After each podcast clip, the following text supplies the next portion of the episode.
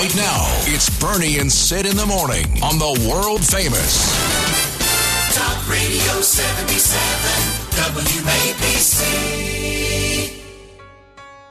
17 years by her side, broke the same bread, wore the same clothes, and you said, We're sisters with nothing between.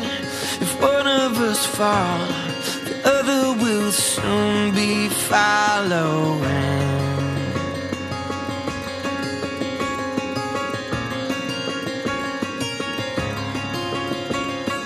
Both of you 607 feel the same on your. Thursday morning, your rainy, nasty, yucky, virus ridden, rotten, gross, disgusting, feces ridden New York City morning.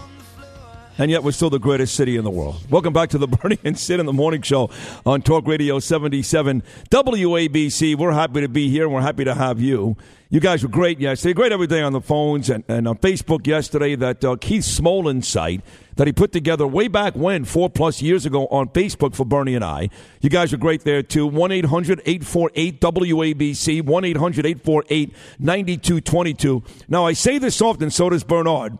This show could be great today. We got great guests today. Today, all kidding aside, we have three A list guests. This is it. Seriously, three A list guests today. It's going to be a phenomenal show. So, with that said, good morning, Bernard. Sydney, how the hell are you? Man? Don't worry about how I am. I'm not, believe me. How are you? It was a formality. Well, how are you? Don't worry about that. I could be a lot worse. Always good on Friday Eve. I got to tell you. You could be a lot worse, But, but you know, uh, this uh, I, the more I think about how these two uh, bickering bozos screwed this whole thing up. I mean, you just uh, you you opened with the city, the feces ridden, and all this stuff, and but it's still the greatest city in the world. Right now, this city is dead. Not only is the city dead, it's decomposing. It is. Uh, rigor mortis is setting in, and, and right now it's really not the greatest city in the world because it's the greatest city in the world when, when Wall Street's cooking. By the way, the stock market is up, though, but when Broadway is cooking, when the restaurants are cooking, when the Mets and Yankees are playing, right now, all it is is one big, dirty, rotten, Yes. you know, fight. Se- a, a dangerous, uh, nasty cesspool is what it is. And we got two clowns, one, one is the governor and one is the mayor, who, who, who, who, who don't work together. And they're partially responsible for it, for the lack of action uh, early on. Well, I mean, uh, I give the Chi- Chinese most of the blame. Oh, no, I don't But their reaction to it was horrible, Yeah. horrible. And, uh, and here we are. I mean, We- just- we're just- stuck. Now we're suffering the, the consequences. Right, and just because China did something that was awful doesn't mean that they couldn't have done something. I mean, the Chinese aren't here. I mean, these are the guys in charge, and they continue to bumble this thing. I mean, look, I, I know you guys are sick and tired of hearing, and I saw some of your remarks on Twitter at Sid Rosenberg, Instagram at Sid Rosenberg, Facebook Sid Rosenberg, and at Bernie and Sid on Twitter. Oh, I know you take the subway every day. Well, yeah, I do. You know, and, and this subway fight continues to loom. You know, one guy wants to clean it every couple of days. One guy wants to clean it every single night. And now they're starting to fight over that. Mind you, neither one of these morons takes the subway. De Blasio takes, you know, limos back and forth to Brooklyn. And Cuomo's like five hours north up in Buffalo or Albany. He's nowhere near the one or two train, which I do take every morning. But it has become a huge issue because it's filthy. It's gross. Again this morning, I got to tell you, not once, but twice. You know, I almost didn't get to work on time because not once but twice, Bernie, I had to switch my cars because there were three or four homeless people laying down sleeping, and the stench was so bad. So I have to run from one car to the next, and if I miss that door and the door closes, I got to wait 25 minutes for another train. it's unbelievable. You uh, can't you walk between cars? I don't like to do that either. Why not? I don't know because I get nervous. Open that door. I'm outside. it's all rickety over there. But I know. Oh, what kind of I New. Yorker are you? I'm the one that takes a train I- every I- single day. I grew up. I grew up between uh, train cars. Yeah, I did that too when I was like a that. kid. I know. I haven't done that in a long time. But anyway, I used to smoke cigarettes. I know, and, and all that stuff out, drink out there, all that. Here is uh, the governor and mayor are fighting about this now. Here is uh, the governor who uh, realizes, of course, that essential workers, and I am one of those. So is Bernard. I'm not saying we're nearly as important as the doctors and the nurses, the nurses and the healthcare workers, but we're important. We are essential workers. Here's Andrew Cuomo talking about the subway issue. This is Andrew Cuomo, Matt one. Any essential worker who shows up and gets on a train should know that that train was disinfected the night before. We want them to show up. We don't want them to stay home.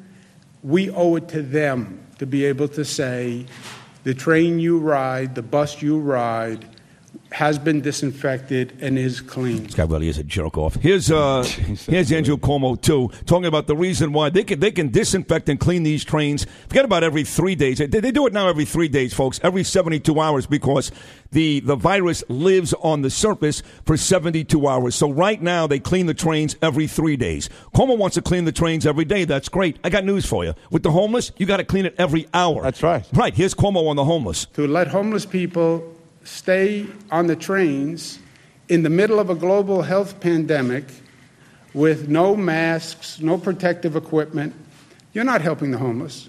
Uh, letting them endanger their own life and endanger the lives Yes. of others. Yeah, we don't not care about helping that. anyone. Right. So I told the MTA uh, yesterday, in two days, which means tomorrow, I want a full plan. Oh. How do we disinfect every train every night? Every Period. night. How about that? Bernie? No, no. How about we want to plan? How do we get the homeless off the damn trains? Ah. How about a plan for that? Speak.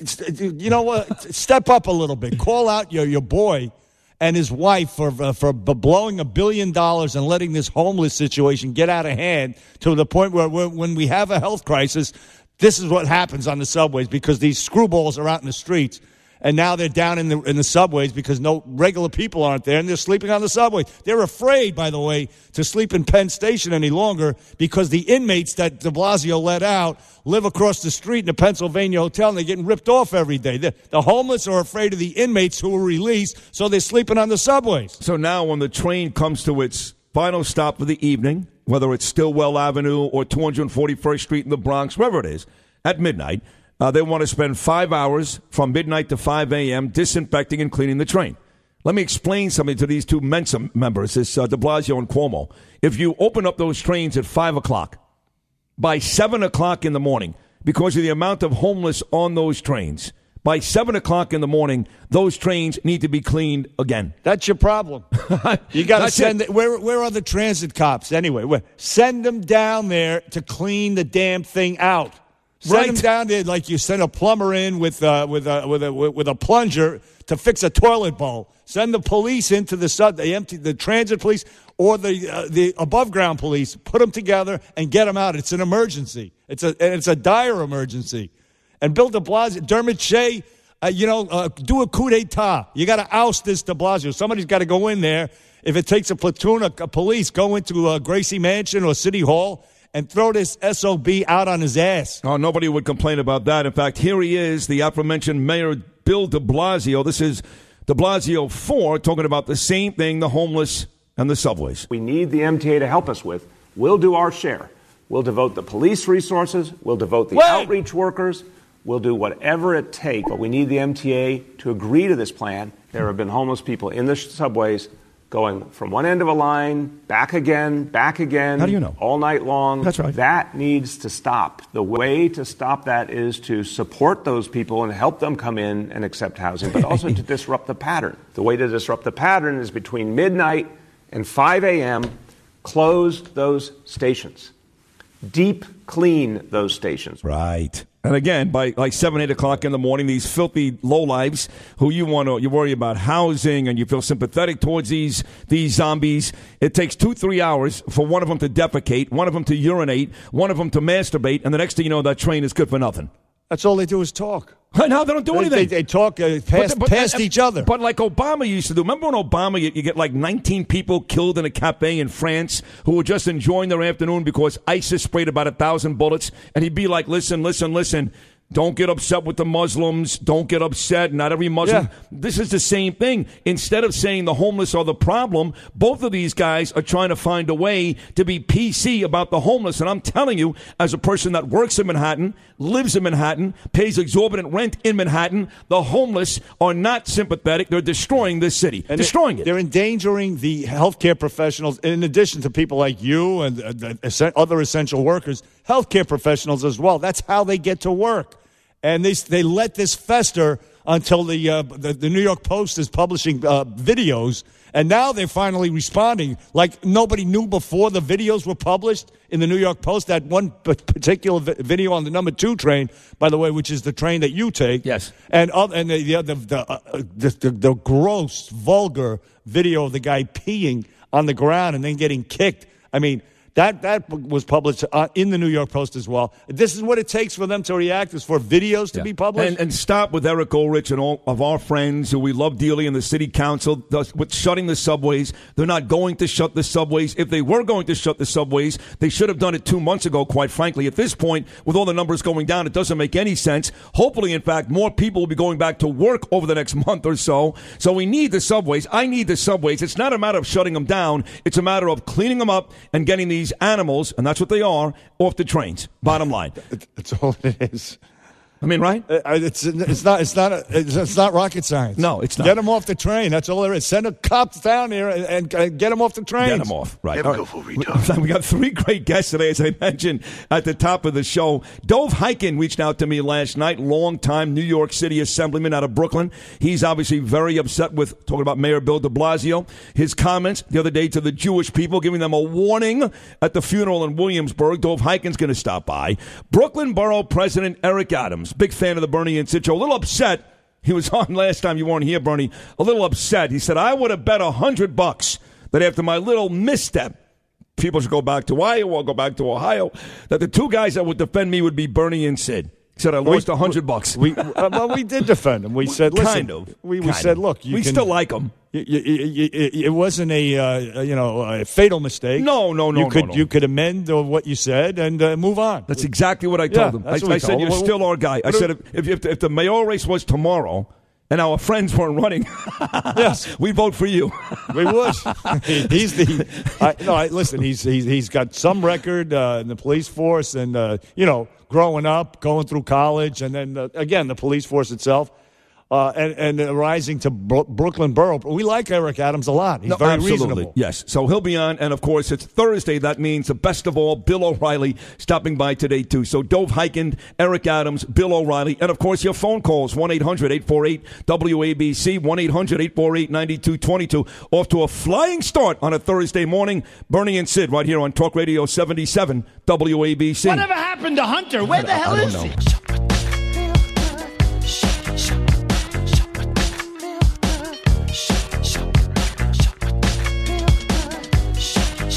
Back here on the Bernie and Sid, you heard everywhere on the 77 WABC app.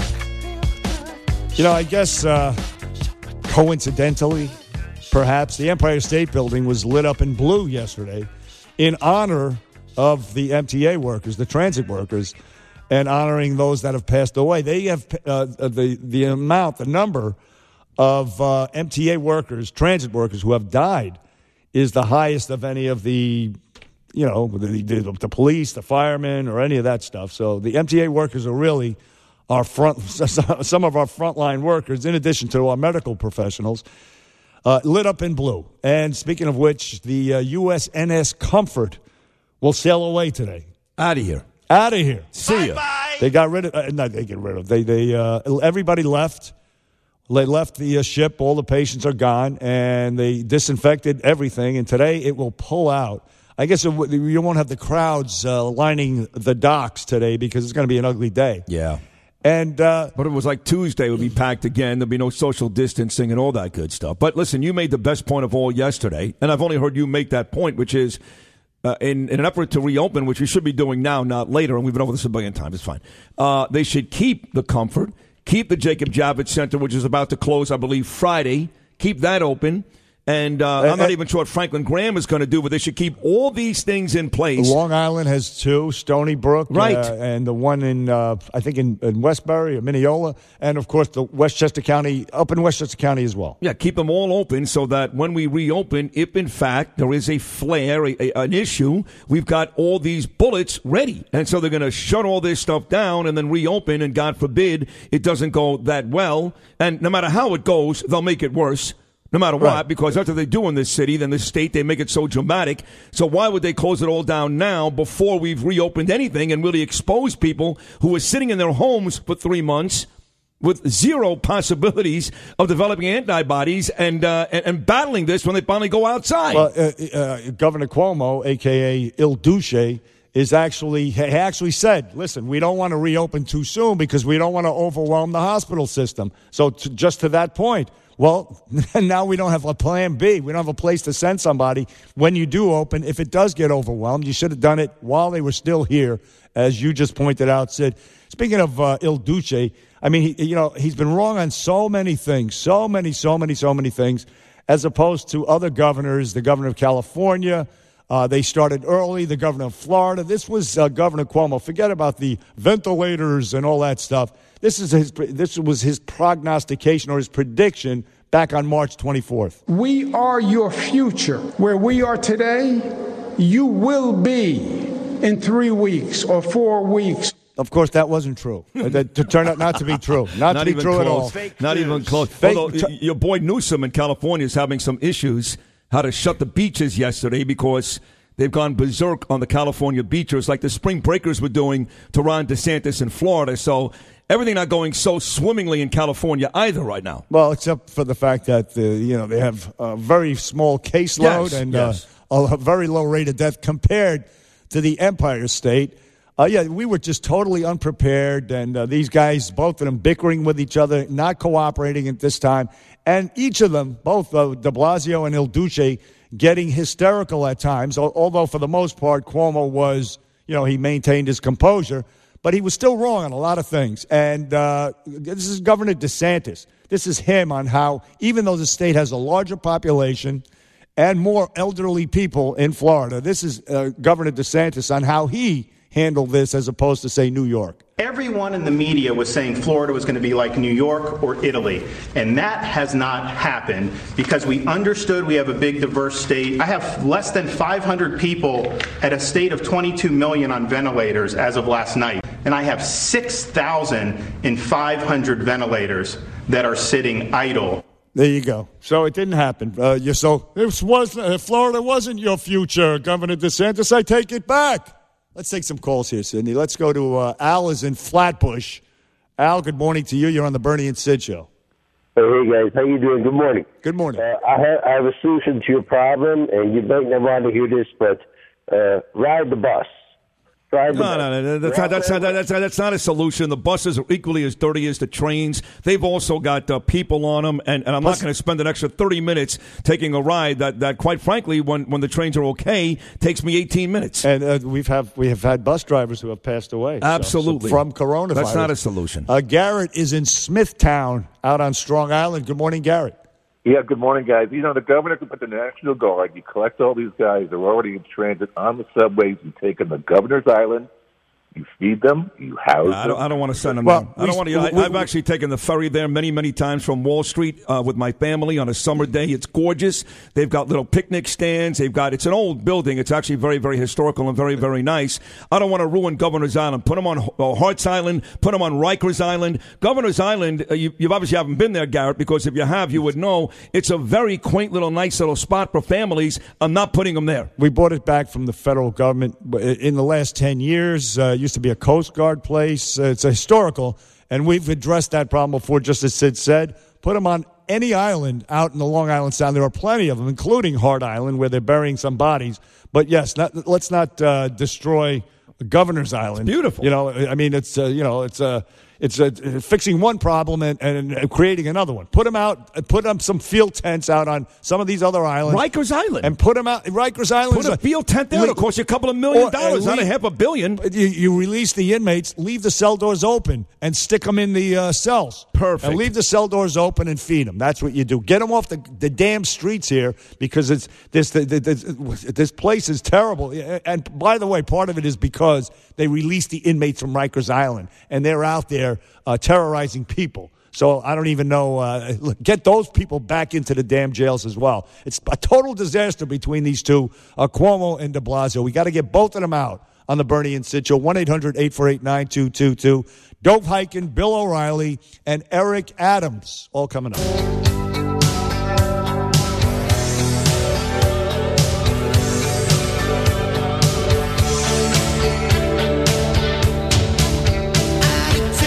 Another perfect song for the morning. Def Leppard, Hysteria. 641 on your rainy Thursday morning here in New York City. You're with the best morning show in the city. Quite frankly, the best talk show all day long in this city. Bernie and Sid right here. Big show today. Dov Hikind next hour.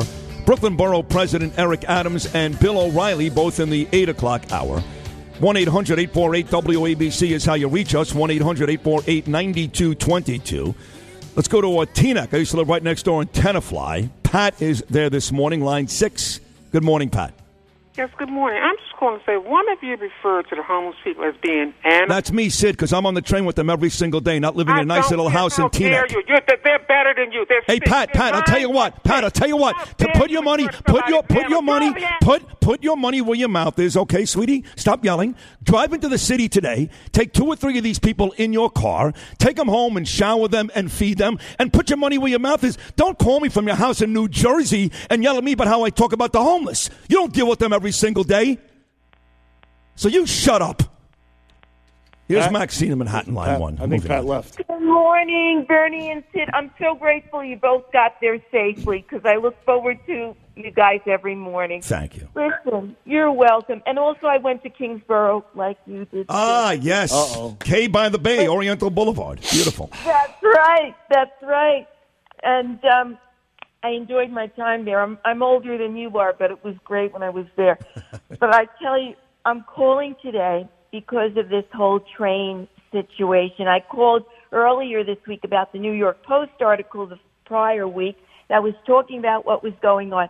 And if anybody knows what's going on, it's you because you are on the trains every day. Correct. Not this idiot Pat in Teaneck, New Jersey, living an hour away in a nice little comfy little house who's nowhere near these animals on the train.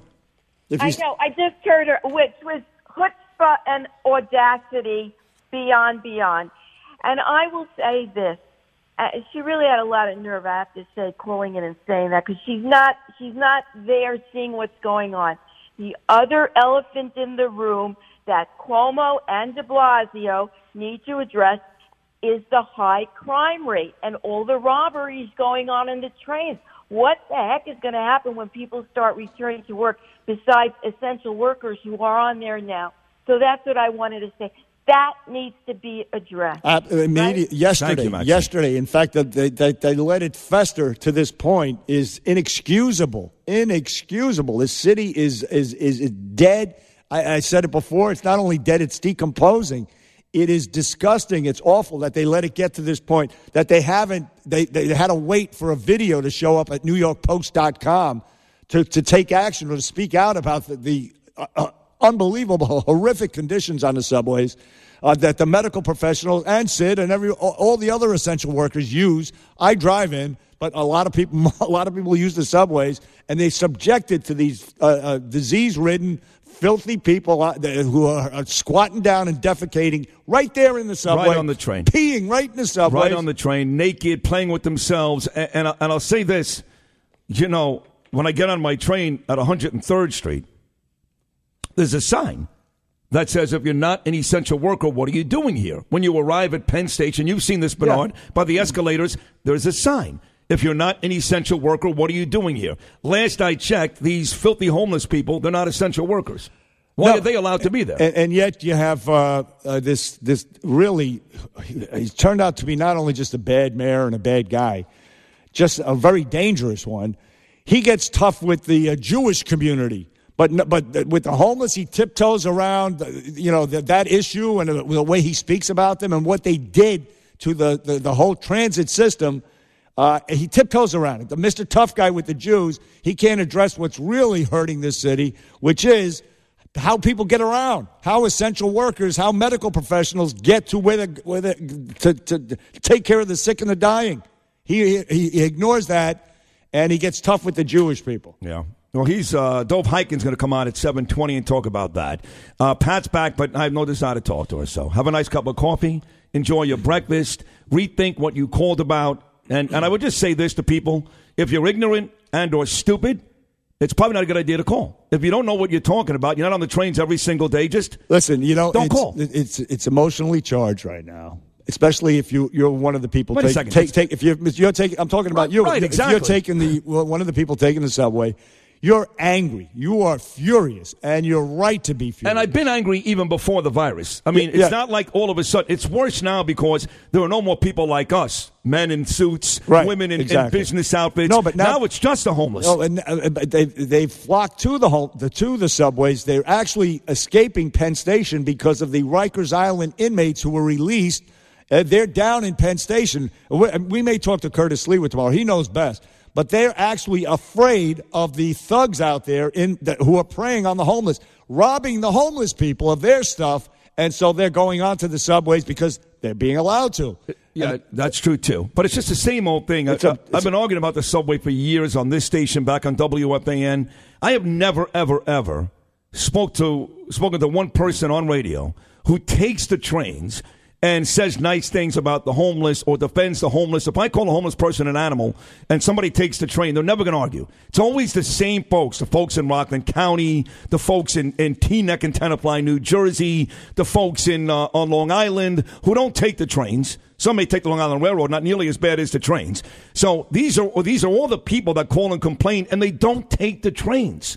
You, you should you lose your right to talk about something when you're not personally involved. Do you not? Do you not? Well, yeah, yeah. Listen, don't pass judgment. Uh, walk in my shoes for a mile, and then then we'll then we'll talk. You're right about that. Uh, so uh, look, the the whole thing is that we have these two clowns, these two bickering bozos who can't get along. One runs the MTA, the other runs the transit police, and neither are doing anything about it. That's what we have, and a million other things. I mean, the nursing home scandal, the fact that they were late to the game, realizing that this this was this was a problem. That's one of the reasons why New York State, New York City are in the mess that they're in, is because of these two clowns who did nothing. And the worst of the two is the uh, the big uh, dope uh, from Park Slope, as Curtis calls him. He's just, I mean, there's nothing endearing or nothing funny about it. Him and the wife of his that wasted all that money that should have been taking care of these uh, mentally deranged people who are now living on the subways, in addition to uh, thugs, drug addicts, and all that other, all, all the rest of them, uh, uh, defecating, peeing, as I mentioned. It's he, this guy De Blasio is, is it's really turned out to be have been a dangerous, dangerous mayor. And uh, Well, on top of I'm that, urging man, uh, Dermot Shea to go in there with a platoon of cops and grab him out. ou- oust him, pull a coup d'état, He throw him out, that. throw his ass out. He's his boy. He won't do that. out And now, on top of that, now his wife, who blew basically a billion dollars, and there's as many sickos and homeless uh, running all over the streets as there were before. Now he puts her in charge of another program, and, and which is which is bad enough. But then uh, he actually says, "Why wouldn't I put her in charge after the great job she's done with Thrive? Great job." You know, uh, uh, this is what he's focused on. What? He's focused on the inequality of the coronavirus pandemic. I mean, not uh, not the, the immediate concerns.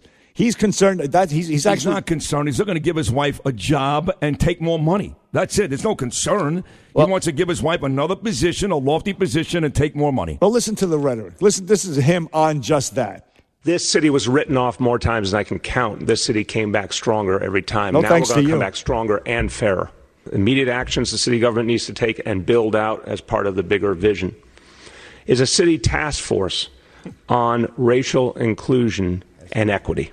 Focusing on the disparities we're seeing already, making sure that we are addressing structural racism that is obviously present in the realities we're facing with this disease. You so how about the immediate problem of the, the bodies piling up that the you, you can't uh, dispose of properly in a dignified manner, and the, the, the transit system. That, that's what we need to address right now, not some uh, vague, amorphous uh, um, uh, inequality. Who the hell knows what, what he's even talking about? I don't know. What is he talking about? I, I don't know. Fred is in uh, Troy, New York. He's gone. He used to live in Brooklyn.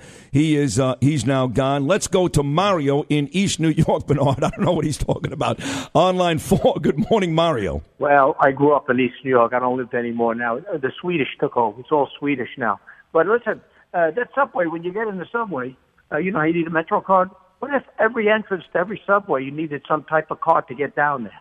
That makes no sense. No, because all these uh, homeless, they jump the turnstiles, they crawl under the turnstiles, and there's nobody there to enforce any of that. It sounds great. You would think if you came in with a Metro card, and they may even stop you and, and ask you at the turnstile, hey, are you an essential worker? But there's nobody there at most of these uh, train stations to enforce that, and they just kind of crawl and hop over and, and spend literally 24 hours hopping from car to car to car, going from St- you know Stillwell Avenue to uh, the Bronx and back to Stillwell Avenue and to the Bronx all day, every day. It's really unbelievable. Here's Larry on Staten Island on line five. Good morning, Larry. Bernie, how are you? Hey, buddy. I up? I just, let me ask you, those speed cameras, are they supposed to be working? I just got a ticket. Aren't the schools closed?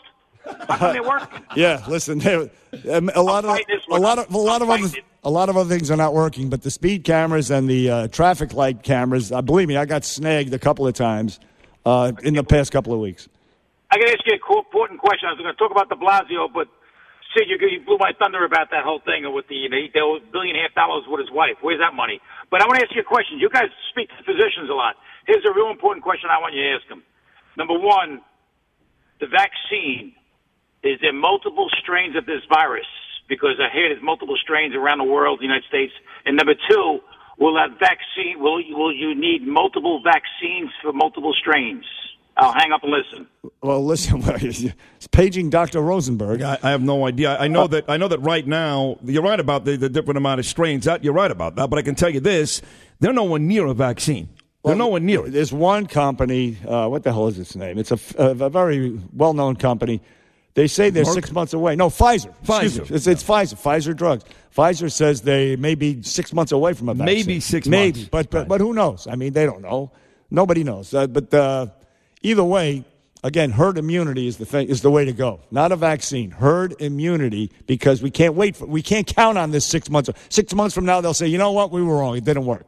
Did- We did the clinical trials. It didn't work. Agreed. And so we have to uh, just, again, isolate the vulnerable, let the healthy go back to work, let the herd immunity, uh, immunity thing kick in, and let's be done with it. 1 800 848 WABC, 1 800 848 9222. Again, next hour, Dov Hikind. Brooklyn, Brooklyn Borough President Eric Adams and the great Bill O'Reilly in the 8 o'clock hour. And I hope now, before we go to break, that uh, Pat is in her car on the way from Teaneck to New York City to pick up two or three of these animals and take them home. You know, it was interesting last week when Patrick McEnroe stopped by Bernard. He talked about how tennis would be one of the sports that would be most difficult to get back to. And Rafael Nadal actually echoed that sentiment this weekend. He said, We can't travel from country to country. That's what tennis does. They play one week in Brazil, the next week in Switzerland. So tennis uh, is an issue, and they may come back the latest. Now there's a report this morning the next World Cup. Which we had some fun with, you, me, and Jill and Matt uh, last year when uh, I guess France beat uh, Croatia. We had some fun with that. Right. Good good memory. It was a fun time. Yeah. We- you, know, you know, I remember because of the uh, the place up by me on the Upper West Side, the, uh, the where Robert works, the uh, the chef. You know, um, Cafe du Soleil. Right. The French I. I remember because we had the Croats in here. Yes, the father and son. That was pretty cool.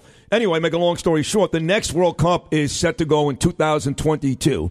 And the reports are this morning that it's already in serious jeopardy because of the coronavirus. We're talking about 2022. So when you hear Yeah. Anthony Fauci say yesterday, this country needs baseball to help with its mental health, but the truth is, it's probably not going to happen.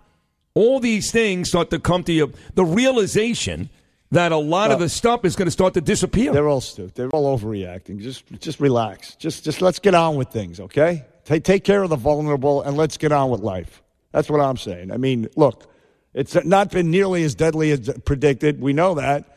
Uh, this this you know this overreaction, this meticulous uh, aversion to any risk whatsoever, is a bit much. You know, they're young men. Let them go back to uh, let them play sports.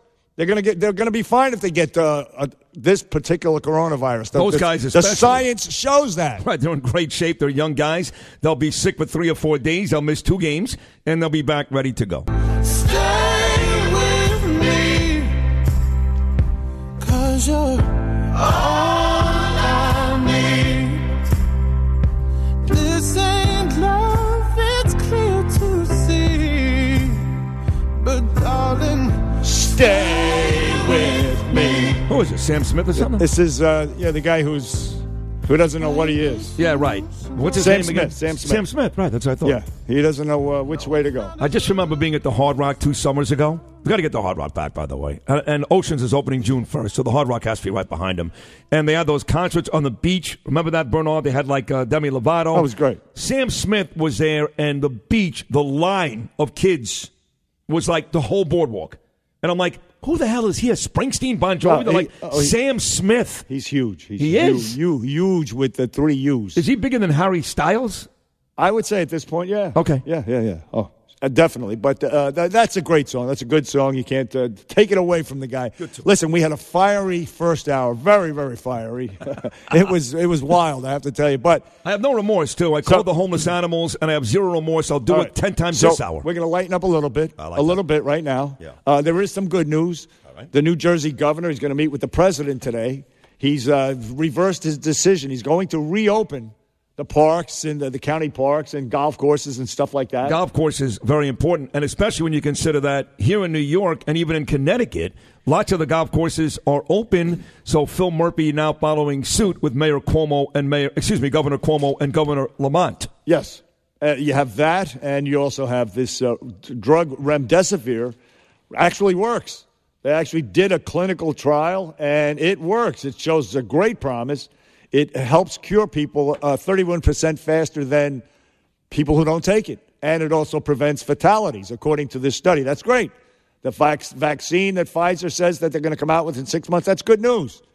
And now there's also one other uh, sticking point with this reopening, which is uh, liabilities for all these businesses. They're afraid to open now because they're afraid of getting sued. Let's say I go to your Starbucks, which is actually going to reopen.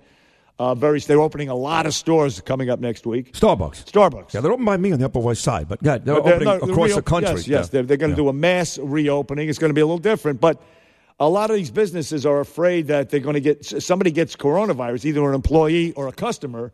They're going to be on the hook. So the trial lawyers are that these parasites are out there lurking, and they want they want there's some protection from that. And uh, of course, the Republicans and Mitch McConnell and these guys, they say, yeah, we're going to pass legislation to offer that. And uh, to, to hamper the reopening, Nancy Pelosi is saying, no, we're not. We're not going to do anything like that. So c- it continues to fall along party lines. They want to, you know, they want to keep things closed, not to keep us safe, but just to, uh, for, for their own political agenda. It has to be. Come on, let's face it.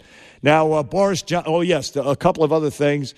Uh, General Flynn, uh, they, it turns oh, I out. saw that the uh, they com- documents were unclassified. this, uh, this was horrible, horrible what they did to him.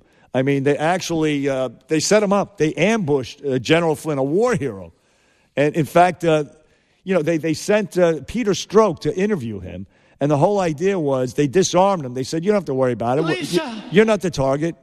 But the Andy McCarthy, he says he, he describes it as a meticulously planned out scheme to try to get a 33 year old combat veteran to lie so they can indict him. They have handwritten notes from an FBI lawyer saying, What is our goal? To get truth or to get him fired and indicted? And, I mean, they actually have these notes. So uh, that's you have that out there. That's huge, huge. I mean, uh, James Comey, you have the right to remain silent. Lisa and Peter and uh, and McCabe. Well, McCabe's worried about his pension. Forget your pension. You're going to be in prison, bro. No, you're not.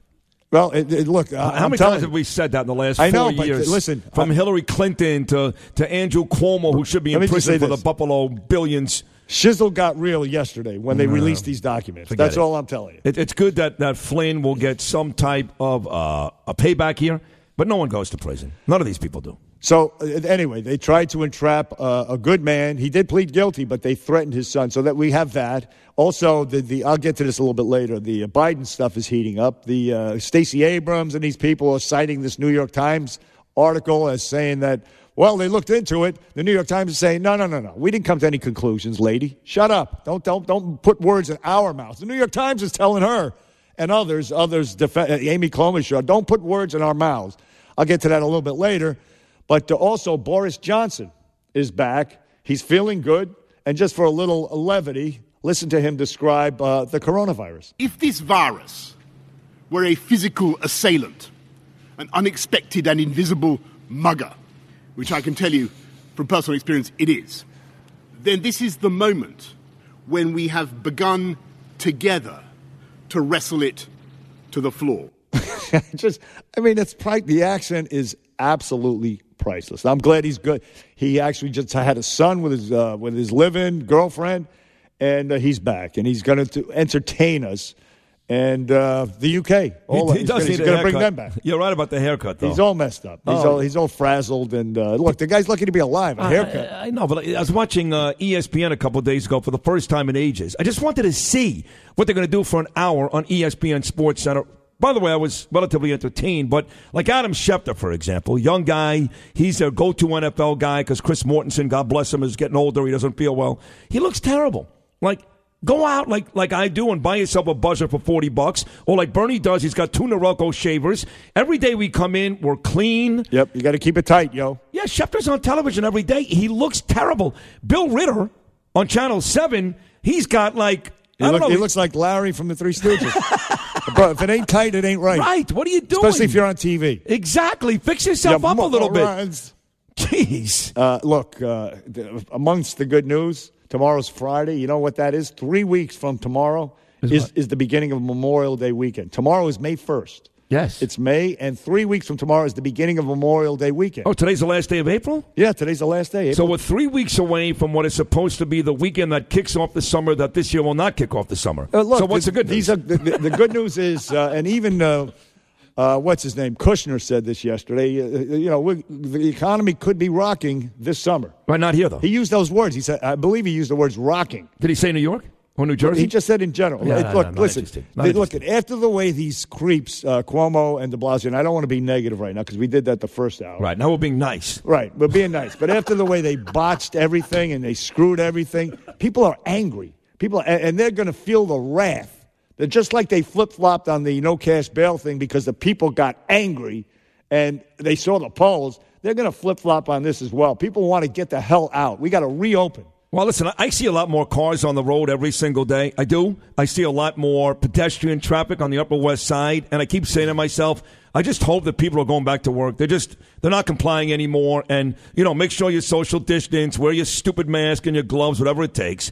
But I really hope that I'm seeing all this traffic because people have decided I'm going back to work. I believe that's the case. I You saw, do believe that's I the saw more people on the streets. I see more traffic on the roads this week than I have the last couple of days, really, than I have for in, about a month.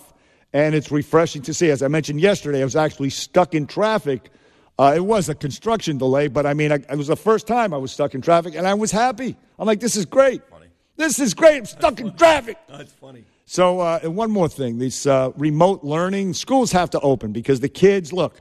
In Sweden, they kept the schools open because kids don't. They're not harmed by this. They're harmed by the regular flu, not by the coronavirus. All right, we got over over hundred kids dead from the regular flu, and I believe the number is uh, uh, four. Four for. I mean, it's terrible. But Oh, look, out of statistically, it's it's it's, it, yeah, well, whatever. More Okay. kids will You- get you run get over in point. Brooklyn today by cars, God bless them. And this then re- will die in a month from the coronavirus. What they're robbing these kids of with the proms, the graduation, Oh, and it's the learning. The fact that they're gonna they're not learning. No, these kids are not learning crap at home. This remote learning thing is a disaster. I should be back in school. Yes, you should be. And uh, speaking of which, this music teacher actually she she put together a little song uh, talking about the well, you know, the pitfalls and the perils of remote learning. This is what the, what it sounded like. Listen. So, as some of you guys might know, I'm a music teacher, and I found that one of the best ways that I can process the whole transition to online learning and teaching is to write a song. So, I wrote a song. I'd like to share that with you guys now. Here we go.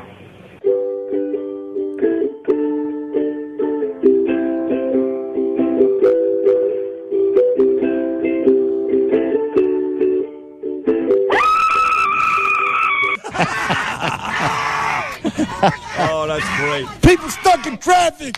Can't believe what I'm stuck in. I see construction workers out on the highways and other people in before, Yeah, yeah, behind me and in front of me. I can't take it. yeah, that was funny. Talking about New York issues with New York attitude. How dare he? From New York guys, Bernie and Sid in the morning. Online at WABCRadio.com. On the mobile app at 77 WABC. And on the radio. 77 WABC. Talk radio. No, it's not been a very good, um, well, quite frankly, years for Bill de Blasio. You know, but certainly when it comes to how he's handled this virus, it's been terrible. The subway system, we know all this stuff, right? His wife blowing a billion dollars. Now he's putting her in charge of another of another task force. Well, it comes out a couple days ago after there was a big funeral for uh, a rabbi, Chaim Mertz, I believe was his name, God rest his soul, in Williamsburg, that Bill de Blasio was very upset, which is fine. Even our next guest, Dov Hikind, has been upset with some of the ways that the Hasidim have handled some of these things. But the way he talked about it when he said, quote unquote, a warning to the Jews has a lot of people screaming anti Semitism. Now, the question is, is that a reach or was that what it was? Did it sound like, quite frankly, World War II? We're going to find out from the man himself, the great assemblyman and dear friend of Bernie and Sid, our buddy Dov Hikind. Good morning, Dov. Hello, How are you? Good morning, guys. Uh, good to be with you again. Always great to be with you. So there it is. The question is, you know, you've even been critical of your own community, and when it comes to funerals and weddings, you want them to do more social distancing, pay attention to the rules. And De Blasio comes out and, and issues a warning. Was that a bit too much for you? Well, the, the warning was not the problem. I mean, I don't have a problem with the mayor being tough with people who are violating the rules and endangering uh, themselves, their families, you and me and everyone else. That's fine with me. Even being tougher, I said it on your show uh, last time. Let's be tough. That's not a problem. But when he addresses it, and his message is, and these are his words, my message to the Jewish community. I mean, to talk to the entire Jewish community, over a million Jews, that was outrageous. That was wrong generated hate towards the Jewish people because it becomes about the Jewish people, the Jewish community, because some Jews in a community did not do the right thing. How does that become the Jewish community? You know, when all the anti Semitism was going on, and again, we spoke about it many, many times, uh, we saw the perpetrators in almost all cases they emanated from the minority community. We saw who they were. We they were young black males attacking Jews. I don't remember the mayor referring to the black community in terms of the anti-Semitism. In fact, he hardly said anything for a very, very long time. But now he talks about the Jewish community. It is really outrageous and why he could not apologize. I mean, he, you know, he had a press conference yesterday where if you were offended, if I was offended, damn it, I was offended. And people on the right, the left of the political spectrum, this was one time where everyone was united that the mayor sh- showed such a lack of leadership by using that terminology and then refusing to apologize. All he had to do is say, I made a mistake. We go on. It's over. We talk about other things. But he couldn't do that. No, he could not. And uh, where's uh, uh, when you need him? Is what I'm asking. And uh, Yeah, another thing is when Ilhan Omar likes your tweet, that's not a good sign. Uh, Dov Hikind, former assemblyman here in New York State. And as you mentioned, uh, yeah, this does, does come in the wake of his turning away, ignoring uh, the spate of anti-Semitic attacks in Brooklyn. Now, my question to you is this, Dov Hikind: If he said my message to the Hasidic community, would that have been any better for you, or still just as bad? Well, I think that that would have been better, but he, you know, look, language is extremely important. You refer to a group within that community. 90 plus percent of people in that community do the right thing. They, they, you know, they distance themselves. You know, you don't go to synagogue, you don't go to funerals, uh, you know, you don't have the Sabbath with your family. Look, I just had my Passover holiday for the first time in 45 years that I am married. That it was only my wife and myself. That's it. No grandchildren, no friends, no neighbors. Uh, only the two of us. And by the way, it was pretty darn good. I got to tell you guys.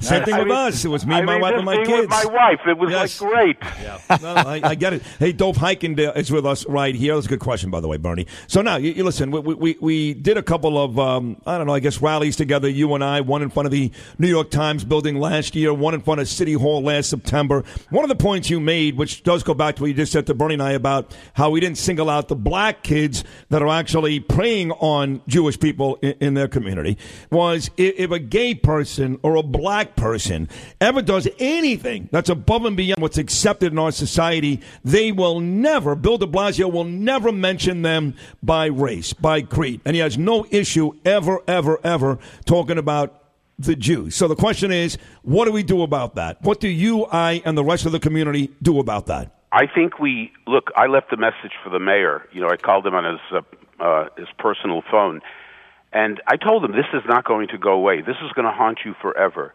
uh, un- unless and until you say I'm sorry. Does he ever get back to you? If you leave him a message, does he ever get back to you? Or? Yeah, yeah. We we look. We've talked. I know him for a very very long time, but he has really failed. You know, go to social media. You'll see the hate that he generated against the Jewish people, against the Jewish community. Look, uh, there are people out there who are blaming the Jews as they do for everything else. I mean, scapegoating what's new. But you know, you you know, we're responsible for Corona. The Jews. You're not working, it's the Jews. Uh, you know, you're having difficulty in life, you blame the Jews. And what the mayor did, and I don't think he realizes it, what he did is to play right into the hands of the anti Semites who look for things like this. You know, it's not about some Jews, it's about the Jews. His own words. My message to the Jewish community. Would he do that with the black community? No, of course not. Listen. And if he did, can you imagine what would be going on all day today in New York?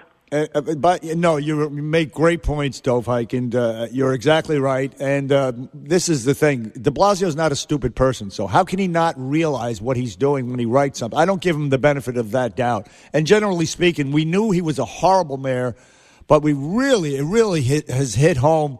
Uh, really, in a terrible way during this pandemic, culminating with this hor- horrific tweet where he's engendering all this anti-Semitism. As a former assemblyman, is there any mechanism for us to, to, to remove a sitting mayor in office? I mean, we've got to get rid of this guy. Well, realistically, uh, look, uh, he has, uh, he, you know, he's running out very soon. Uh, I, I don't think there's a way. I think what we need to continue to do, not let this be shoved under the rug, not be satisfied with this ridiculous apology. You know, if if you were offended, right? If if what do you mean if for God's sake? That means, that means he doesn't get it. That's the point.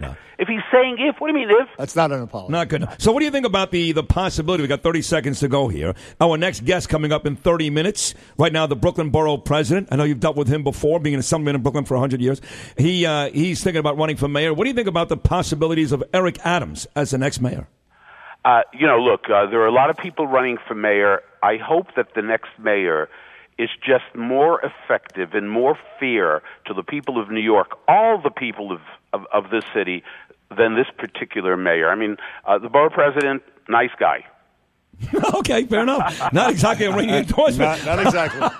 How do you like Fair that, enough. guys? Fair oh, enough. perfect. Hey, Hey, you're listen, entitled. You're entitled. always great, Dov. Thank you for coming on today. Uh, we agree with you 100%. There's enough issues with anti Semitism in this city, in this state, in this country. The last thing we need is the mayor to exacerbate that. So thank you so much. Thank you, Bernie, Sid. Be well, be safe, and all your listeners and all New Yorkers and all of America. Love you guys. We love you too. Thank, you. That is the great Dov Hikind.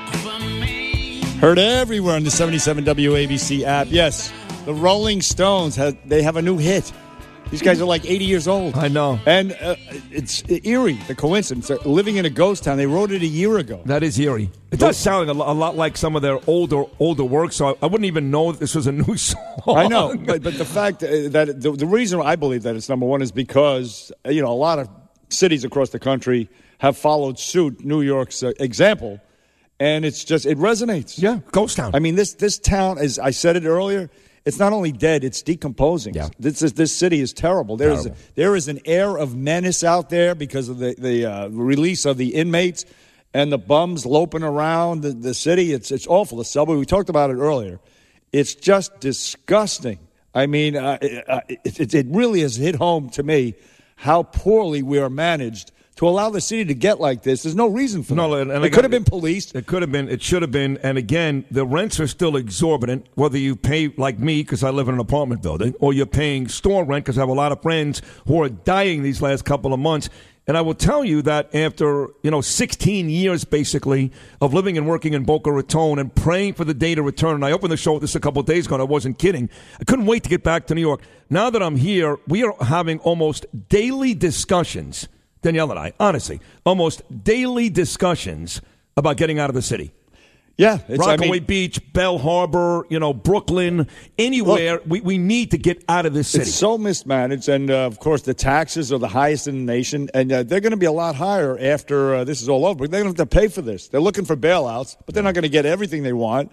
It's horrendous. That they made all the wrong decisions here, both of them, both De Blasio and Cuomo, all the wrong decisions. The nursing home scandal with Il Duce Cuomo, I mean, is just uh, horrendous. That's just one. But also, he was wrong about the scope and the magnitude. They, they really overreacted and didn't plan ahead for a shutdown. Cuomo on March 24th, once again, listen to him. We are your future. Where we are today, you will be in three weeks or four weeks. He miscalculated totally. No, the, the rest of the nation, no. It was only because of your uh, dragging your feet and again, not not realizing what you were dealing with, taking it. Oh, don't worry, we're New Yorkers. Way we've been through this before. This ain't no thing. And then he panicked. So anyway, now we have a dead and stinking city right now because of uh, Andrew Cuomo, and he's slow roll, rolling the reopen. I mean, this he's like a lot of these uh, Democrat mayors and governors, slow rolling the reopen, which is going to just exacerbate this problem. It's it's it's horrible. It's horrendous what's going to happen. The cost of uh, mental health and, uh, and and physical health, domestic abuse. He says domestic abuse. Don't worry about it. It's not death. we got to protect people from coronavirus. You idiot. And you know this woman, uh, uh, Heather Mac Donald. We had her on the show. Yeah, you and I uh, love her. Yeah, she's brilliant. She she uh, She's been on the same page as you and I from day one. Therefore, well, she's brilliant. with the demonizing uh, of the cops. Look, she cites statistics, and uh, that's what makes her so smart. I mean, she doesn't. It's not emotion; it's stats. But anyway, she was talking about Central Park, which you were talking about the other day. Yeah. She was riding her bike in Central Park. I read a, a piece from her, and uh, some woman was jogging with a mask in the middle of the road, apparently in one of these roads in Central Park. Sure.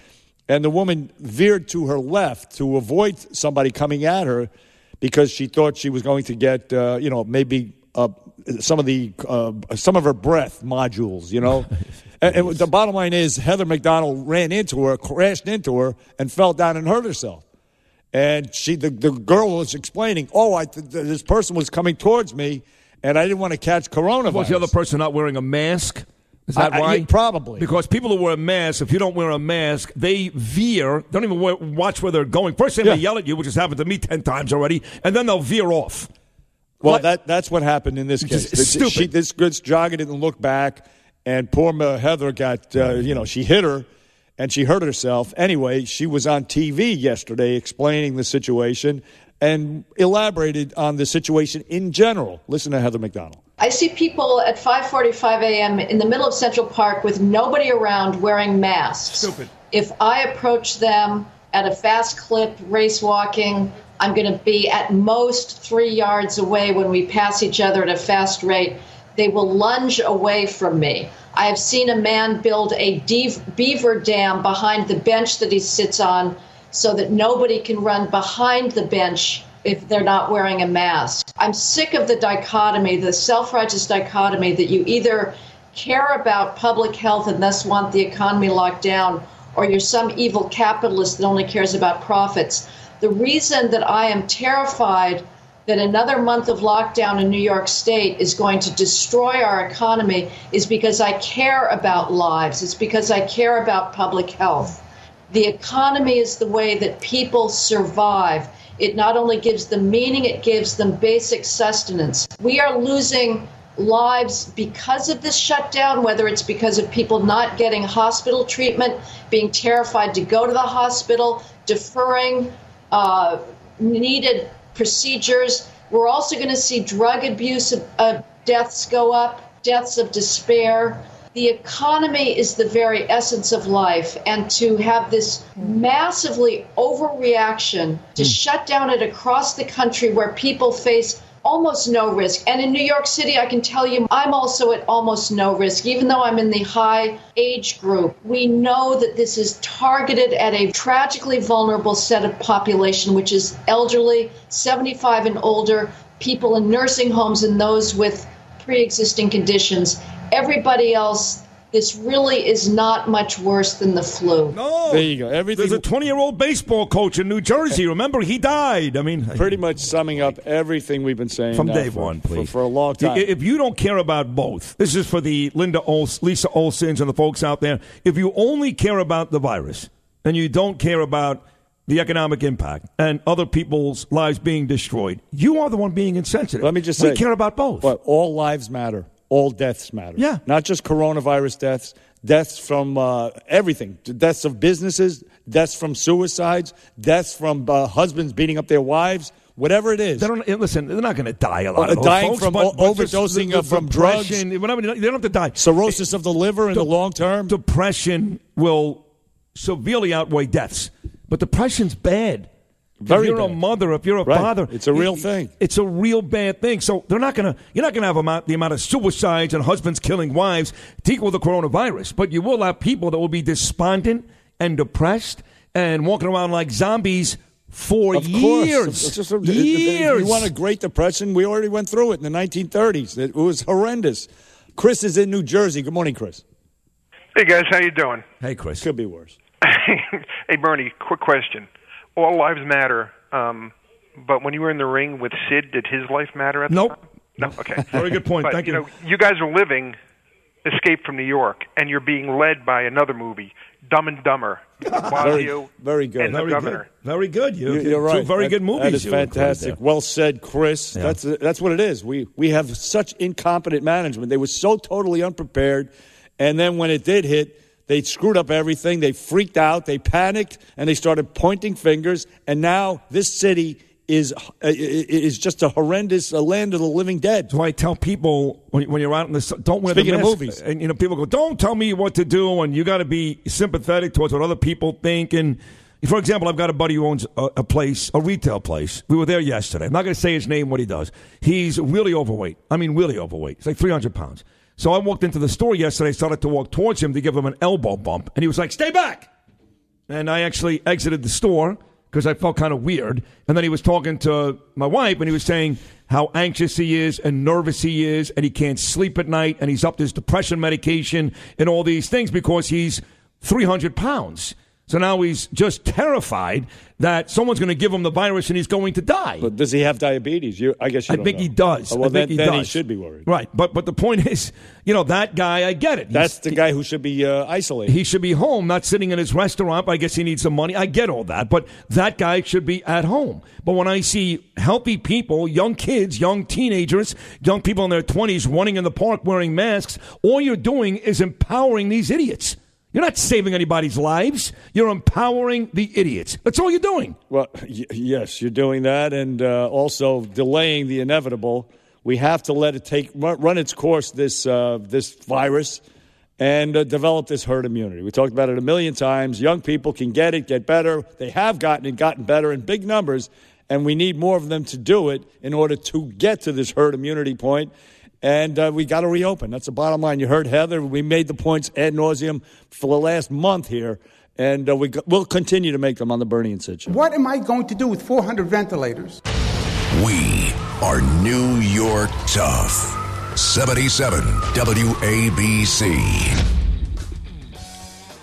You know, folks, with all this spending, all this time at home recently, you might have been noticing that it's time to upgrade your sheets and your pillows. They look a little frayed, maybe a little ratty, and the dust mites you can't see. Now is the time to join the millions of Americans who have changed the quality of their sleep with My Pillow. And even as My Pillow changes their production to provide masks for hospitals, it's kind of great people they are at their at their own cost. They still want to help you get the best sleep of your life. So right now, get buy one get one free pricing on Supima My Pillows, Giza Dream Sheets, My Pillow towels, Roll and Go Anywhere pillows, duvet covers, Giza pillowcases, bolster pillows, and neck pillows. Just go to the radio listener specials page at mypillow.com and use promo code WABC or call 1 800 887 2185. Now, if you order Mike Lindell's book, What Are the Odds? All An autobiography, great read. I read it. He's been on the show. If you order that book, your entire My Pillow order will ship for free. Plus, he's going to give you a $25 gift card for your next purchase. So don't miss this incredible opportunity to buy one, get one free on pillows, sheets, duvets, and more from My Pillow. Call 1 800 887 2185 or, again, go to the radio listener specials page at mypillow.com. And don't forget, promo code WABC.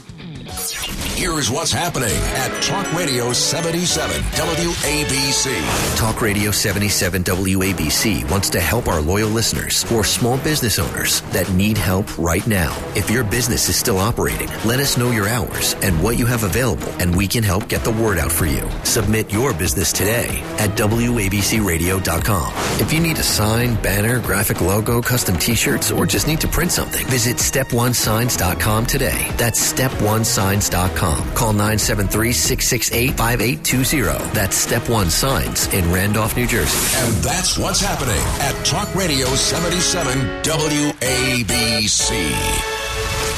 Investors, stocks down, don't want to sell? NRIA is making special accommodation to help at this time. Under the new stimulus law, you can now borrow up to $100,000 without penalty from your 401k or IRA and invest. To help, NRIA is extending a high 10% monthly investor payout from our real estate secured Class A buildings fund. Maintain your 401k and IRA stock position for the rebound and diversify into real estate and a 10% monthly cash flow. You're backed by a 14 year track record and prime income property with $750 million of new construction. You'll receive 10% steady cash flow, keep your stocks to rebound, and obtain total returns targeted at 18 to 21%. Use the new stimulus law to maintain your 401k and IRA stock upside and get 10% cash flow right now. Call 201 210 2727. That's 201 210 2727. An offer to buy or sell any security is only made by our private placement memorandum. Read it first. Past performance is no guarantee of future results. National is a real estate development firm. Borrow from the fixed income bond portion of 401k IRA funds. See us at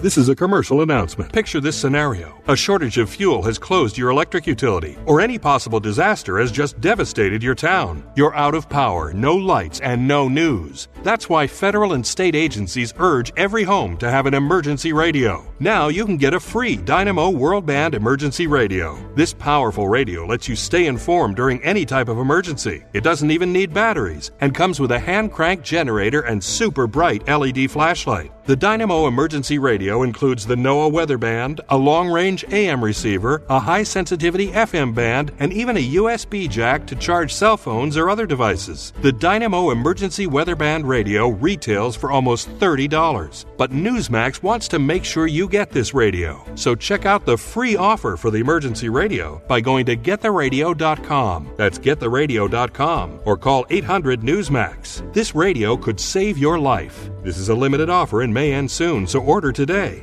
If you're in debt to the IRS, there's good news. Optima Tax Relief can help you resolve your tax debt right from the safety of your own home. Optima's award winning team works with you online and over the phone, so you don't have to leave the comfort of your home to put your tax problems to rest. Optima's A plus rated with the Better Business Bureau and standing by ready to help you today. Call now for a free consultation. Call 800 346 1213. 800 346 1213. Optima Tax Relief. For details, visit OptimaTaxRelief.com. New York proud, New York loud. Bernie and Sid in the morning, 77 WABC. I don't know who you think True you Blood. are, but before the night True Blood, one of my favorite through, shows. Love this song. It's a good song. I want to do bad things with you. So I just got this email from uh, our boss, Don Catsimatidis, who is doing a terrific job. And I did, as I said, by my Raisin Bran at uh, Gristedes yesterday. You know, Curtis goes to Gristedes and takes pictures. He doesn't buy anything. I actually spend 300 bucks a week in your place, John. Just want to tell you that. Curtis goes and shoplifts. Yeah, that's what he steals stuff, exactly. Anyway, uh, here's what Katz sent me. And I know you saw this, Bernie. It's a story from the New York Post. De Blasio says New York City can't afford to open beaches even if safe. And that comes from, from a Bloomberg. And Katz remarked, dumber than dog, with a word that is synonymous with duty. Yeah, shizzle. Dumber than dog shizzle. Yeah. So is that true? He, he, yeah, that's what he said. He already said that about the pools. And uh, at the time, I mentioned, of course, how stupid and short sighted it is. You better find the money, clown, because you'll, you'll have riots The reason why they built the pools, I mentioned, that the, uh, Bloomberg's uh, Parks and Recreation Commissioner pointed this out. Uh, you had Robert Moses built the pools in 1936. They opened. Prior to that summer, you had 500 kids on, on average per year drowning in the rivers on because they would. That's what that was their their only option to swim. To swim, sure. And you're going to have that again this year if you don't open up the beaches and the pools. You idiot. you but you better find the damn money. Uh, figure something out. Open it up, man, or you're going to have riots in the street. Why don't you just ask your wife for some of that billion dollars that she's Yeah. uh, banked somewhere in Switzerland? Get, get, get some of that money back. you, you ain't going to open the beaches. You kidding me?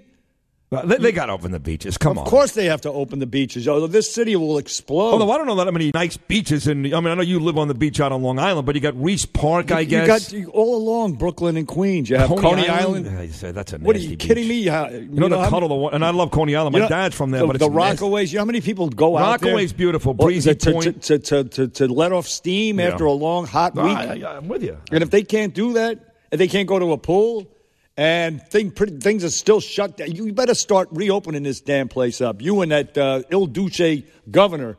I mean, this is really. I'm starting. People are going to get very, very angry. I, I They're going to be a popular revolt. Well, that's where I am for like the last week. Like you started off with you were nervous about the virus, you were somewhat anxious, you were concerned, you're worried about the sick and the dying, and then that kind of got to where you're kind of confused and frustrated because you know they weren't telling you the same thing from minute to minute. And then for me, I got to angry, and I've been angry for about ten days now, as you see every single day, because I see what's going on on the subways, I see what's going on living and working in the city.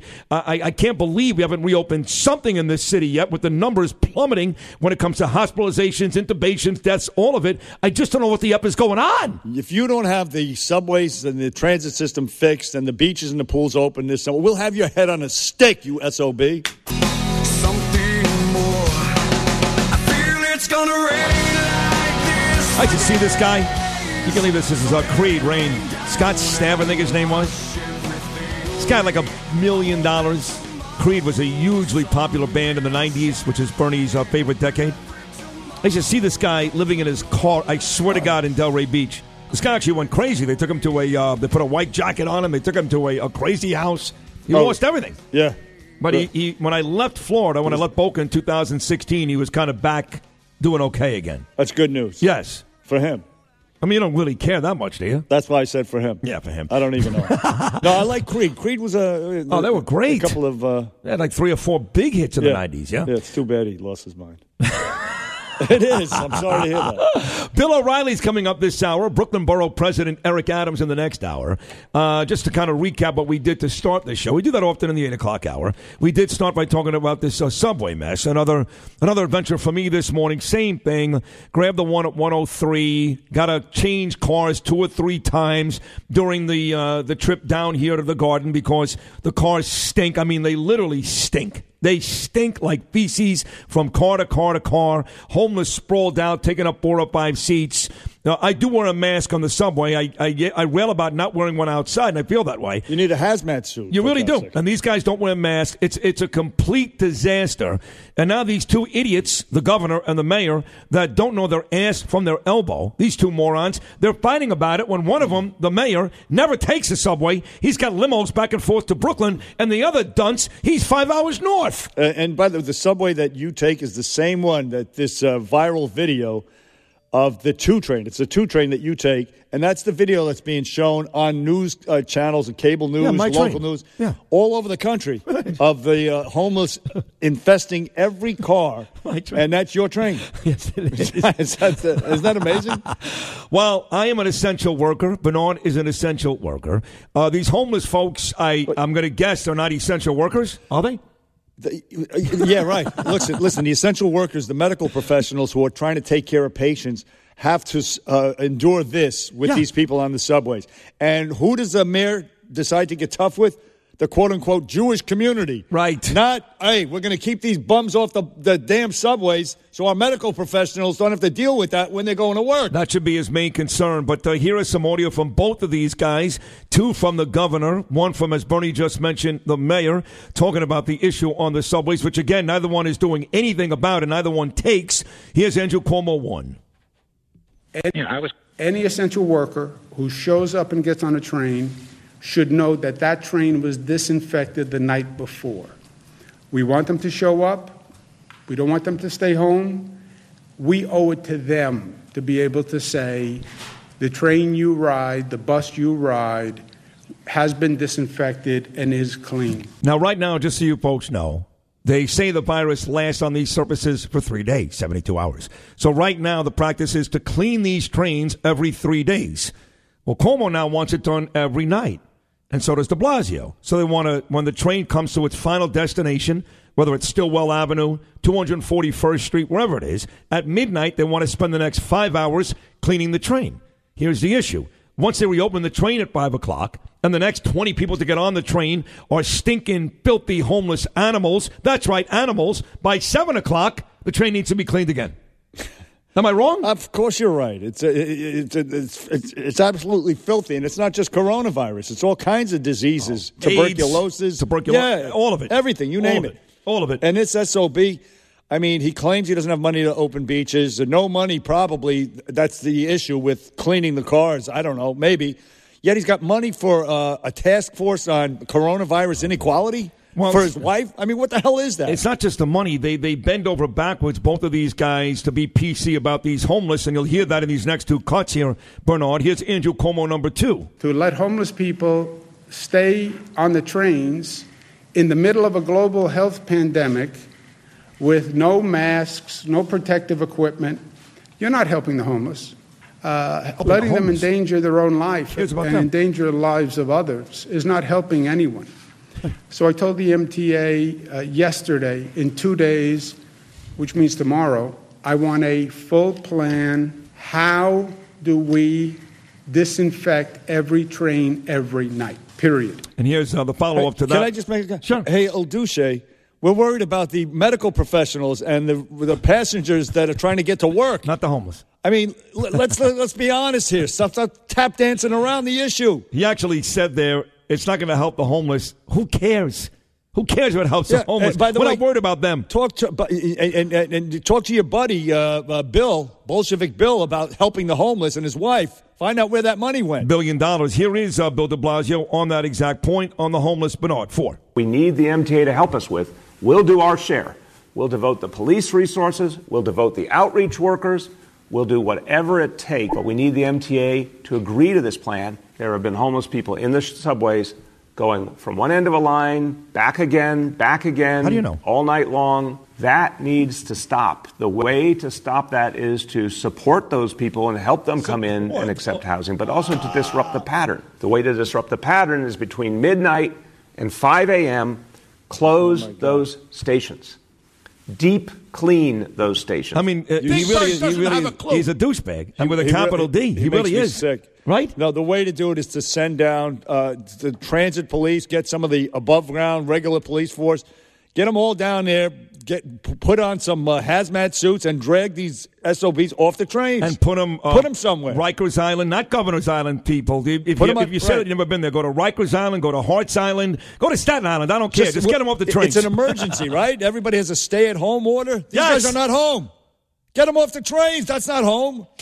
Thank you and they're much. endangering people. And all of a sudden, he wakes up to it now. It took a New York Post uh, dot com video that went viral, the one I was talking about, and an, another one of some uh, th- this homeless guy actually urinating. He's lying on the floor urinating, and, and some of the passengers actually stomped him afterward. Yeah, I saw it that. took those videos for this guy to wake the hell up, even though you've been eh, we've all been screaming about it for a long time. Curtis, you, me, everybody. I know. Well, uh, listen, I would say better late than never if I really thought they were going to do something about it, but they won't. Now, one other story that We're uh, going to turn into Detroit here. Oh, worse. This is what we're, No, we're going to come out of this, and we're going to be like Worse. It's going to be a perpetual Detroit-like atmosphere if they don't act now. Agreed. Because this, this place is not only dead; it's decomposing. Yeah, no, it's rigor mortis is set in. So now you got the uh, the other thing is sports, of course. This is, seems to be something that the president brings up all the time.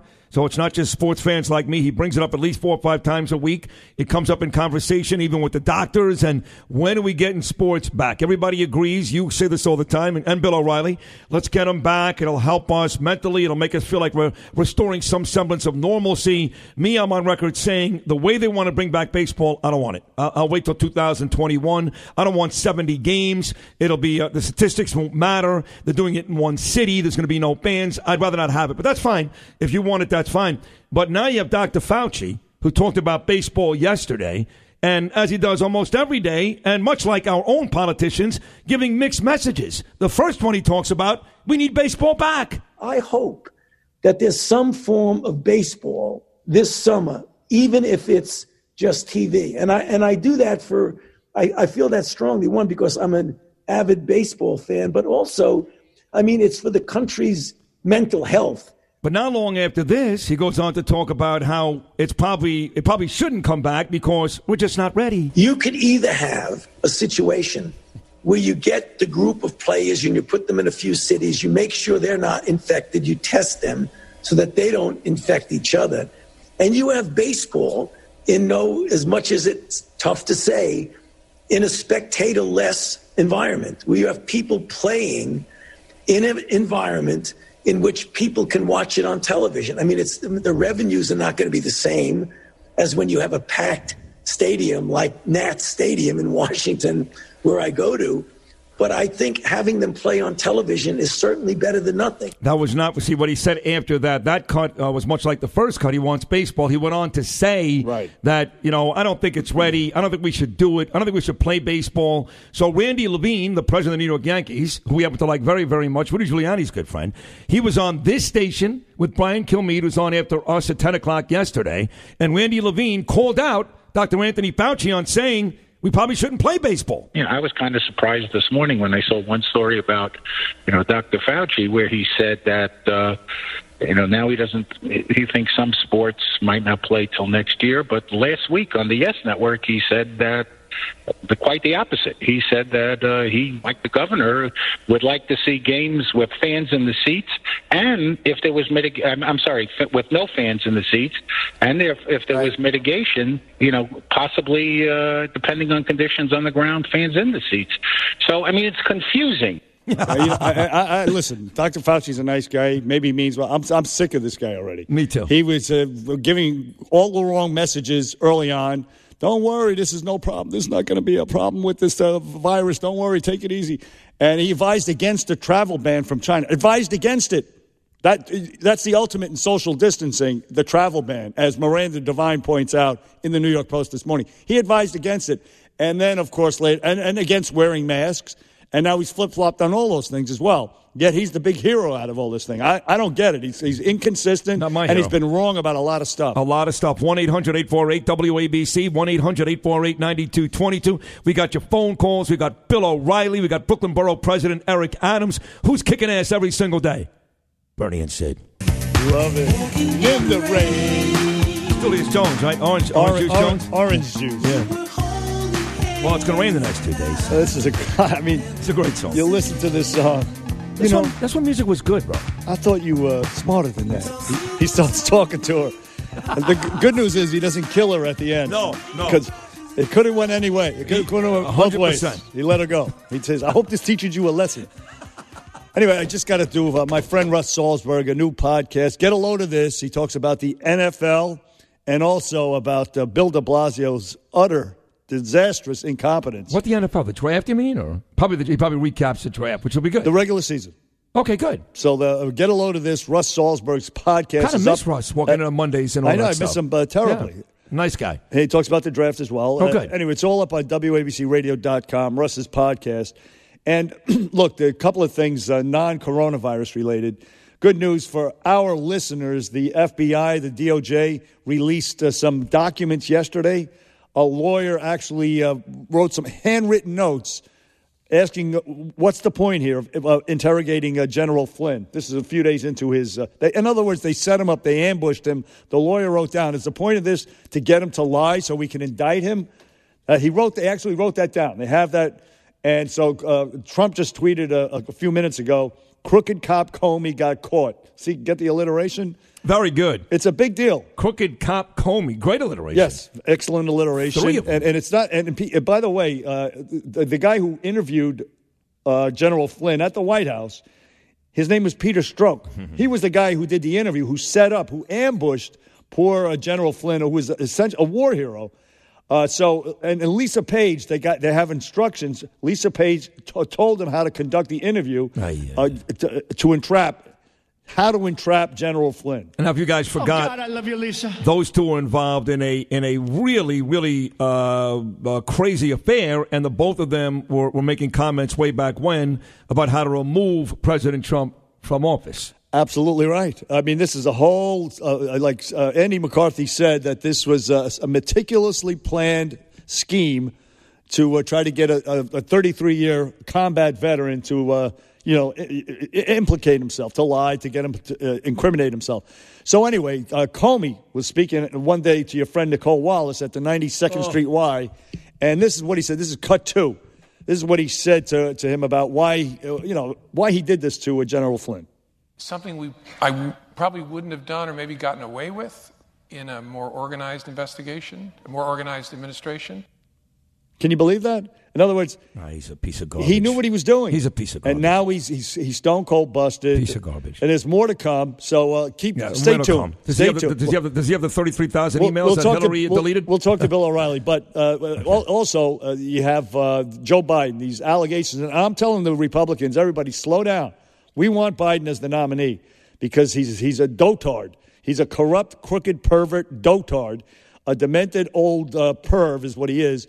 Anyway, Stacey Abrams, uh, uh, Amy Klobuchar, and Stacey Abrams, they want to be his vice president. They said this about these credible sexual allegations, sexual assault allegations against Joe Biden. This is the two of them. I think the New York Times, I haven't read all the stories. I read that one. Um, your viewers should read that. This case has been investigated. I know the vice president as a major leader on domestic abuse, and I think that, again, the viewers should read the article. It was very thorough. Tara Reade deserved to have her story listened to and investigated. The New York Times did a deep investigation and they found that the accusation was not credible. I believe Joe Biden. So you have the women who said all women should be believed. You have these two ladies when it was Kavanaugh. All women should be believed. They're c- accusing this lady, this uh, Tara Reade, of li- being a liar. They say she's being a liar. And to their, they point to the New York Times article. The New York Times just put out a statement a few hours ago saying that their article, quote, made no conclusion either way, unquote. so that is festering right now. And Joe Biden held a town hall the other day uh, with Hillary Clinton, a women's town hall of all things. And he was asked by the ice skater, Michelle Kwan, about domestic violence in the age of coronavirus. Play the two clips back to back. Just listen to, especially the second clip. This guy is, he's completely lost it. Violence against women is a huge problem. It's been one of the leading causes of my life. Our support for victims has to match the courage they show every day. We should empower FEMA to provide shelter.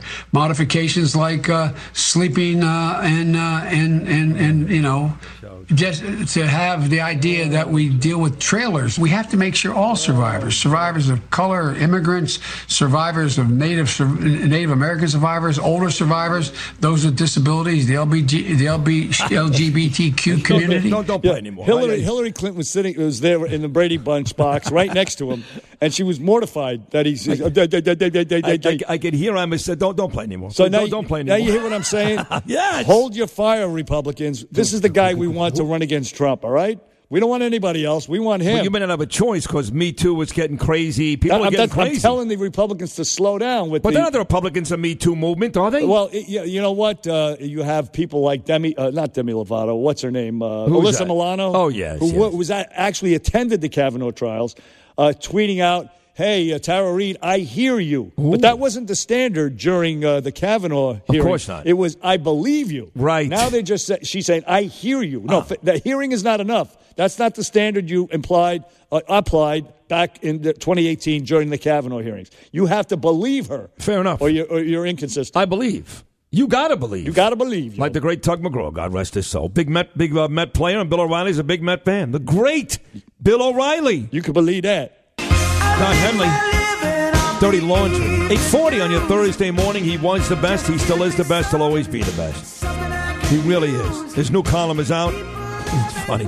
Maybe the press should be quarantined at BillO'Reilly.com, the best website anywhere in the world for news. He's got interviews. He's got columns. He's He does a show.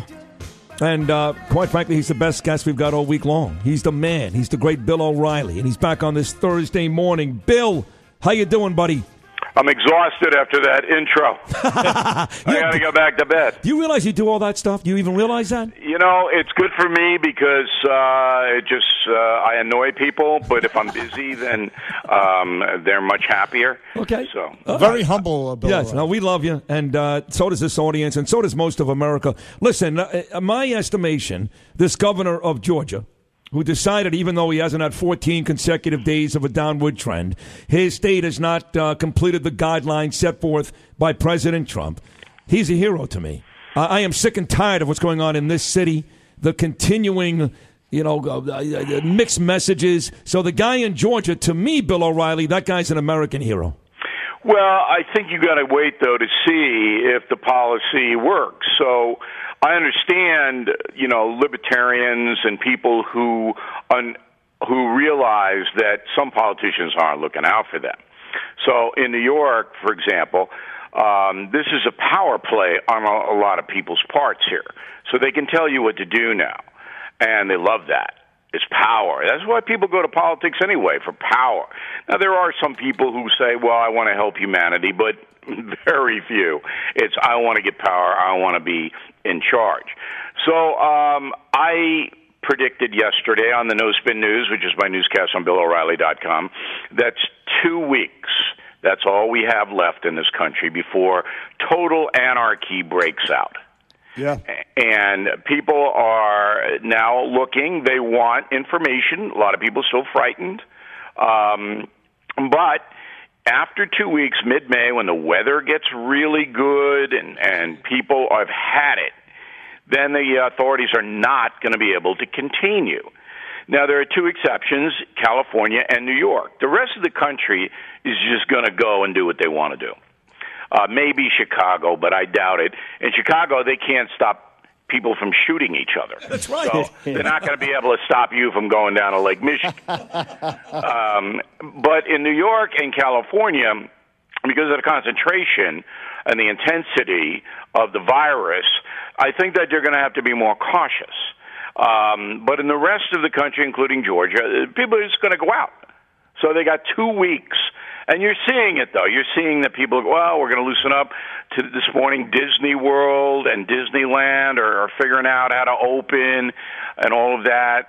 So everybody's going to have to wear masks, but everybody will be out in two weeks, I think. Couldn't agree with you more, Bill. Uh, I would say that I, I believe that will be the case even in New York and California because people are fed up. I believe that, but who knows? We'll see. Listen, Bill O'Reilly's very active on Twitter at Bill O'Reilly. And also his latest column, BillO'Reilly.com, by the way, the No Spin News, every night, 7 o'clock. And his latest column is at BillO'Reilly.com. It's called Maybe the Press Should Be Quarantined. And of course, the president, legendary, legendarily going after the press, going at it with them back and forth, continued with the White House task force briefings.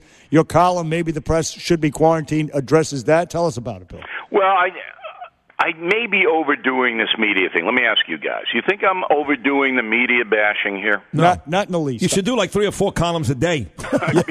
You know, the Yahoo thing the other day that was uh, priceless of what the president did. I, I, I don't want to be a, a whiner here, but I see this tremendous danger. So uh, the media doesn't understand, I don't think, how it's harming itself. So the two tabloid papers in New York City, the Daily News and the Post, I don't know how much longer they're going to be able to go. Um, particularly the Daily News. Uh, they can't sell ads. That's all dried up now in the pandemic. They're running huge million dollar deficits in the sense that they are losing so much money. And unlike the federal government, they can't print money at the Post and Daily News, all right? So I don't know how much longer they go. Now the New York Times, they got money behind it. They'll go to internet play, but they these newspapers that constantly disparage Donald Trump. Even if you don't support Trump, you know that it's a cartoon, it's a caricature now. It's like you're watching The Simpsons uh, when you turn on a newscast because everything that happens, they're going to spin it negative. They're, when was the last time you guys heard any positive national news about Donald Trump? Not a damn Not even on time, not, even on. Fox News that much anymore. no, Fox News is in the same category. Yeah. Because Fox News doesn't want to be alone. See that that's they they don't want to be alone, an outlier they call it. But I'm trying to think. I I've covered the news pretty closely. I'm trying to think when I heard one positive story about the man. No, uh, you know, I'll give you one quick example, Bill, which is that the uh, guy who drank the fish tank cleaner out in Arizona, turns out the police are investigating his wife for murder.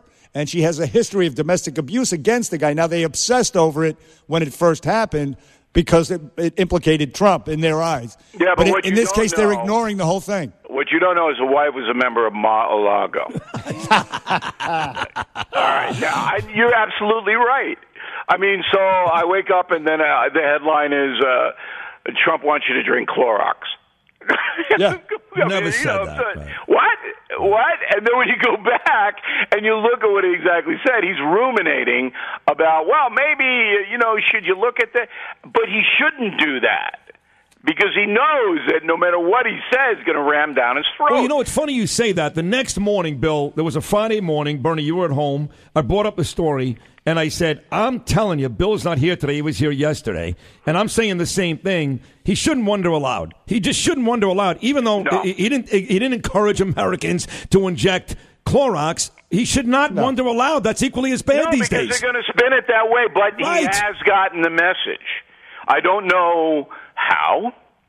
I mean, I know he sees my message of the day on BillO'Reilly.com every day. I know he sees my columns. I don't know if they transcribe my no spin news form or not. But in, in the morning, it's a packet, press pack along. That's that comes in before the national security stuff, and he looks at it. And I don't know, but I've been saying this very loudly that look, when you're dealing with the pandemic, everything you say has to be measured, disciplined, and methodical and fact based. You can't wander off into areas of um, hyperbole. You can't do that. You can't speculate. I mean, I would have. I did you ever um, watch You Bet Your Life with Groucho Marx? Yeah, Remember that Sure, show? of course. And if you said a secret word, the duck comes down. Remember that? Yeah, yeah, yes, yes. I, I love that show. It was in black and white, yeah. Well, when Fauci did that, I would have a duck. And every time he speculated, the duck would come down. All right? So everybody would know this a speculation. All right? Doctor, that's not what you do. Well, uh, maybe schools will open by Thanksgiving. Shut up! You're not an educator. Just tell us about the virus. So all of that speculation damages not only the Trump administration but the American people because people they don't know, they don't go back, they don't have transcripts, they just hear this constantly. The media knows that. And uh, if you study history, the, the best propagandists in the world, they tell you the same thing. If you repeat a lie over and over and over again, it becomes the truth. Absolutely. Uh, He may have gotten the message. Uh, witness the uh, uh, New York Magazine Olivia Nuzzi question where he handled it like a president, like a, a very pres- presidential, like a former president, not not this one. Either way, Bill, I got We have to segue to because we're running out of time. This latest news about General Flynn. I mean, is this? Uh, are we going to see Comey in handcuffs or uh, Strzok in handcuffs or any of these people? Well, I can't imagine that after all of this time and all of the resources of the Justice Department looking at the FBI and all of the um, questionable things they did, that there isn't going to be some punishment and indictment. I, I mean, if they come back like Mueller did and go, well, uh, you know, nothing really happened. I mean, you know, that doesn't rise. Uh, we're all going to lose confidence in the Justice Department. Barr is a tough guy, a very tough guy. Compare Barr to um, Sessions in Alabama. Just compare. Yeah, that. no comparison. Right, right. That's like comparing Eliot Ness to De Blasio. all right, there's a little bit of a toughness difference. Um, so I do expect something to happen, but it would be unfair of me to speculate because I don't have the data. Right, but the uh, the memos was the, the released uh, handwritten notes are very incriminating. So uh, yeah, I guess it's t- tough to uh, reach a conclusion, but it doesn't look good. No, if you had to bet, and that's always my litmus test now. If I had to bet, I took that from Sid because Sid does have to bet. Sure. All right.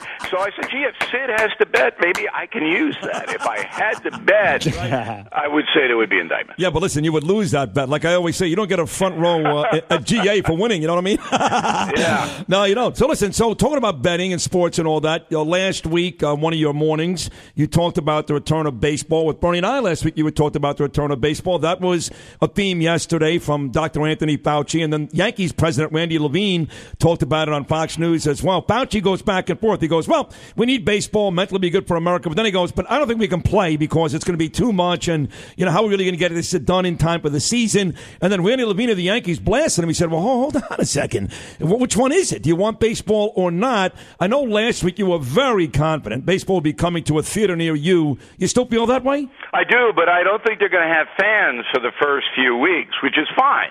Put it on television. And I didn't know that Fauci was the baseball commissioner. Man, that guy's busy. Isn't he busy? Does a lot. Uh, right. I, oh. Um, We used to I- like we used to like that guy, not so much anymore. Just he saying. just speculates too much. You know, I mean, next he's going to be telling you what kind of fish you're going to be catching when you go out. Well, you might get a fluke out there, but you got to keep six feet away from it. I mean, jeez. So I'd like to see the baseball open without fans and just test the players every three days and the broadcasters and everybody else. Get it rolling. And then as the numbers of COVID go down, then you can let 50% of capacity in or whatever you want to do. Do it in a methodical way. Um, if you have to play in North Dakota where there aren't any cases, play in North Dakota. But get the sport up and base and basketball and hockey too for national morale. Do you guys know the German soccer league starts next week? Yes, I did see that. Yes. Yeah. I mean, the German. I don't know how to do in it.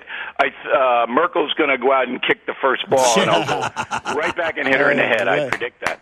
Um, but you get this is morale. That- you know, exactly. we got to have some kind of thing to look forward to on television. Um, people's heads are going to blow off if they watch any more cable news. I mean, people are screaming out. They're watching. They're running network tonight on TCM. I'm mad as everybody in the country is going to be screaming out the window. Oh, I love that movie. God, that was great. I'm mad as hell. That's right. Very Not good. going to take it anymore. Yeah, but we, we, we had it. We had it up to here. They have to do something. You're right. Maybe a little risk. Take the risk anyway. Bill O'Reilly, Twitter at Bill O'Reilly. Also, his latest column. Maybe the press should be quarantined. It's at BillO'Reilly.com. The No Spin News is there every night at seven o'clock at BillO'Reilly.com. Bill, thank you very much. All right, guys, stay safe. Thanks for having me. You're the best. You stay safe too. The great Bill O'Reilly. Oh,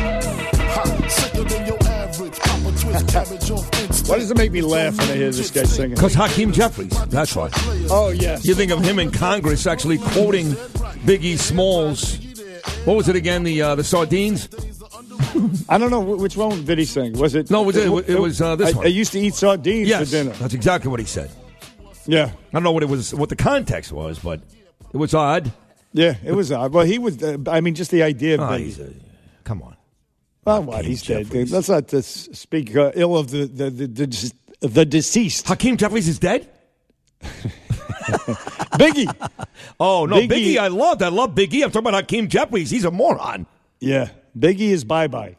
Uh, Biggie was great, man. Yeah. He went All through right. a lot of crap. The Um, kid, he was dealing drugs. He became a big, uh, you know, the guy, he turned it all around. So we're, we're uh, going Hill. to speak to uh, Eric Adams, the borough president of Brooklyn. He's Hey, friends Matt, with the Hakeem Jeffries. I think. Have that uh, clip of the lady screaming. the, the one who's angry at uh, Bill de Blasio because, uh, you know, she had to actually put her husband on ice Oh, yeah.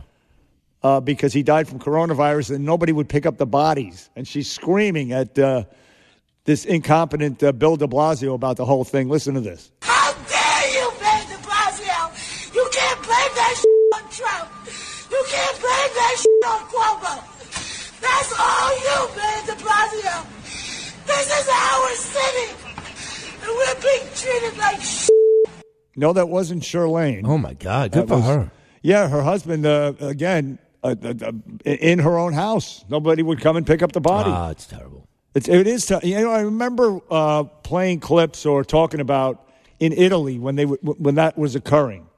They were not picking up the bodies from apartments in the Lombardy Lombardy region or whatever. There was some famous actor who who put together some Instagram video, Yeah, and his sister was si- dead that's behind right, him. Exactly, That- and that's when we were talking about it.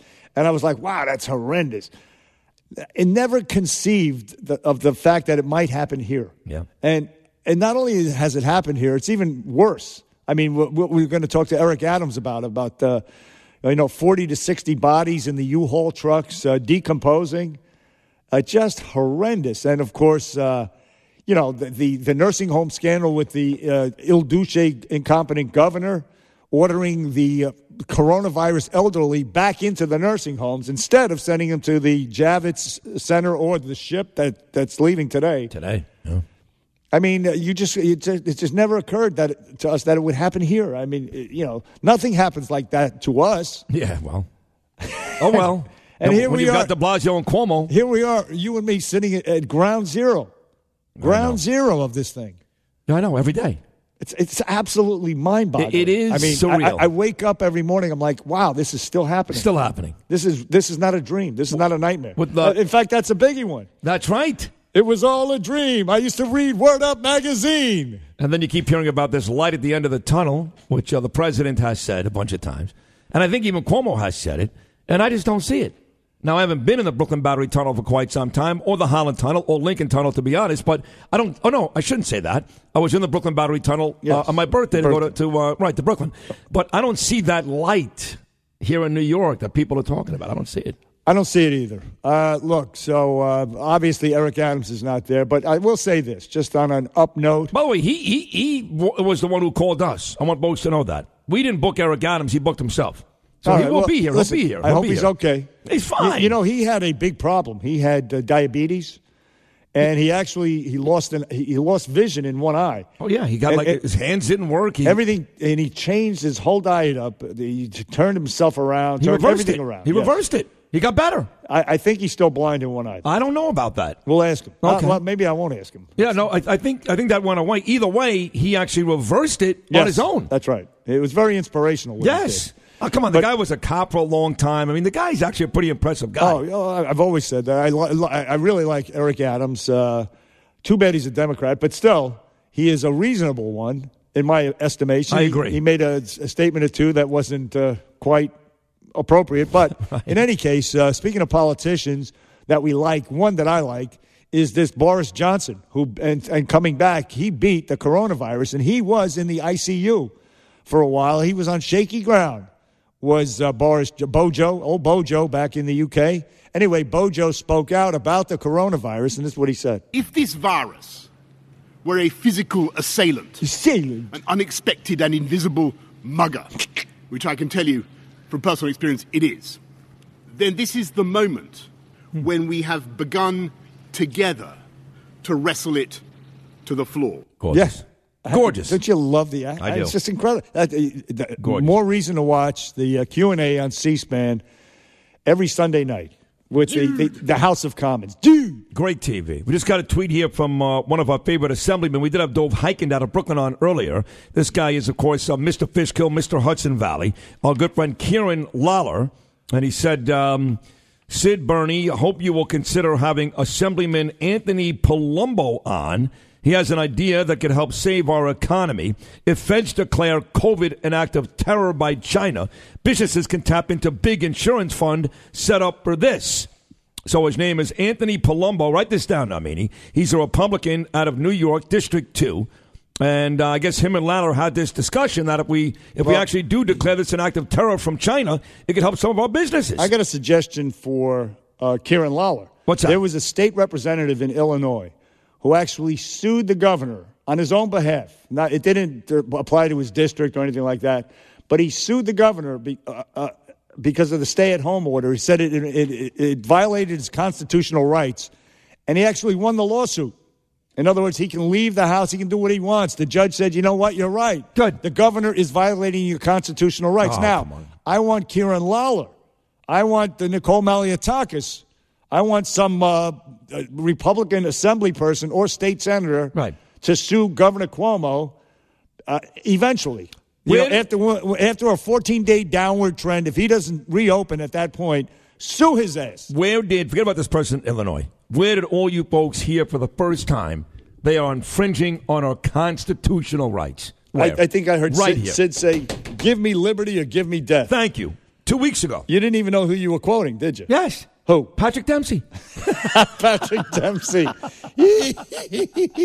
Patrick something or other. That's funny. Thank you very much. I, I, I thought you were kidding. You were, that was actually a. No, I was being serious.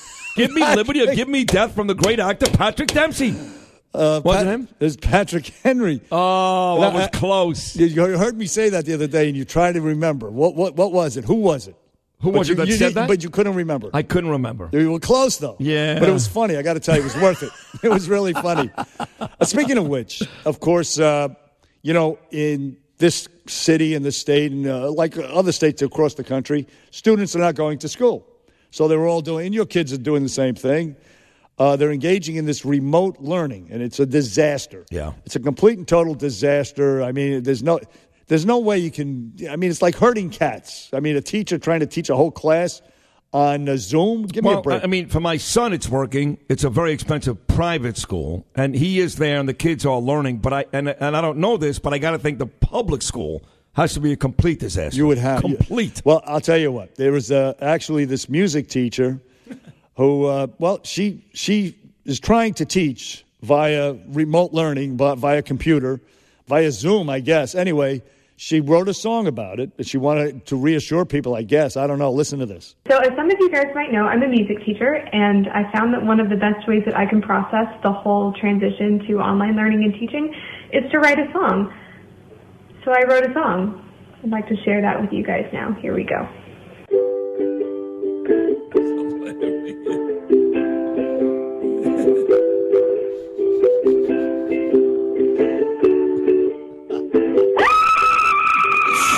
the best part is the beginning has that like.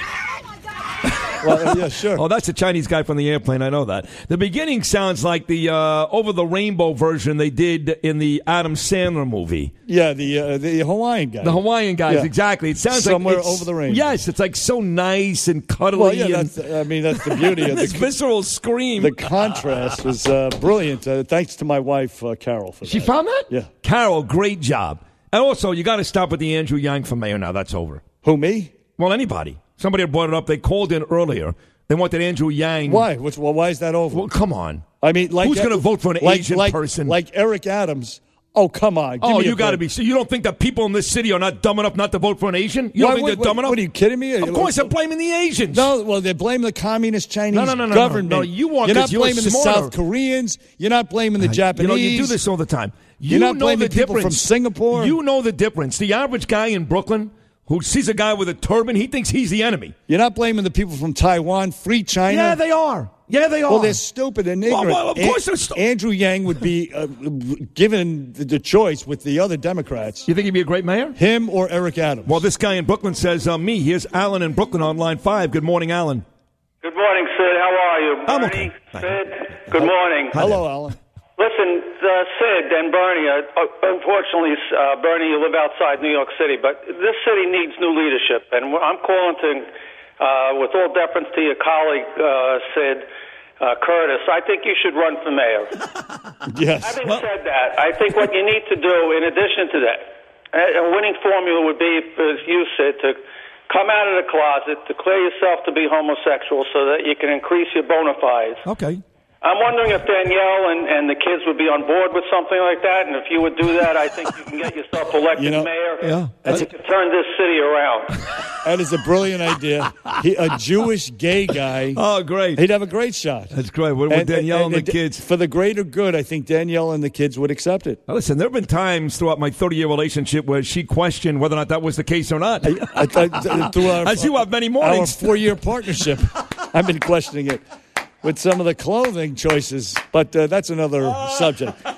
Anybody, I'll consider by, it. by the way, would be uh, not to diminish your No, no, abilities, no. but anybody would be better than this Oh, listen, even some of these people that I've referred to as animals, which they are, the homeless uh, in the subways this morning, some of them would be better. on the Bernie and Sid show. Bernie and Sid in the morning. Online at WABCRadio.com. On the mobile app at 77 WABC. And on the radio. 77 WABC. Talk radio.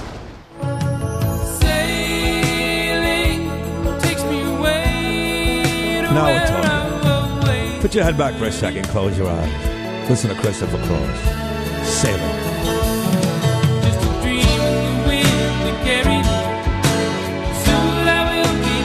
Nice, right? It is nice, except uh, Except your dick-faced mayor wants to take it away from you. well, not only that, you do it, you get seasick. You get vo- Oh, don't talk about that. you vomit. You know, I got. That's that's what sailing reminds me of. Well, no, I did get deathly ill. Now that you brought that up, when I went whale watching two years ago, and I, I almost, I It's seriously, funny you should mention because that's exactly I went years ago with my wife, Carol, and uh, my brother-in-law and his girlfriend. We went uh, whale watching. you got sick there too. I, I had to, you know how, how how I had to cure it, and the weather was horrible. I had to stand outside while it was you know pouring rain and windy and look at the horizon as best I could. That, that's how where you were you? cure it.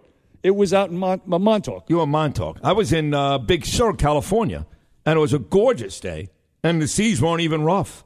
And for the last hour, I swear to you, I sat at the front of the boat. They told me it's better at the front of the boat. I refused to look in either direction.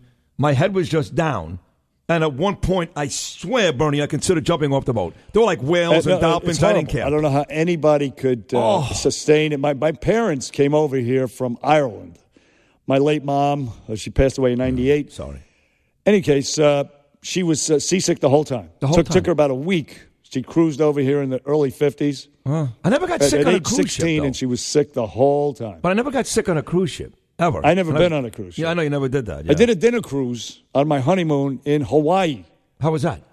I got seasick. You I? I had to sit there while I was talking to my wife and look out at the horizon. Straight ahead. Straight ahead. Don't while- look to your right or your left. While I was talking to her. Like, look at the. I don't know about straight ahead, just the horizon. I just looked straight ahead. It was the worst. The worst. Yeah, the worst but it feeling. works. It does work. Yeah, You feel a little better, but you still feel kind of You sick. feel like I can't wait till I get the hell off this right boat. when that boat docked, it was like an orgasm. It was, it was like, thank God.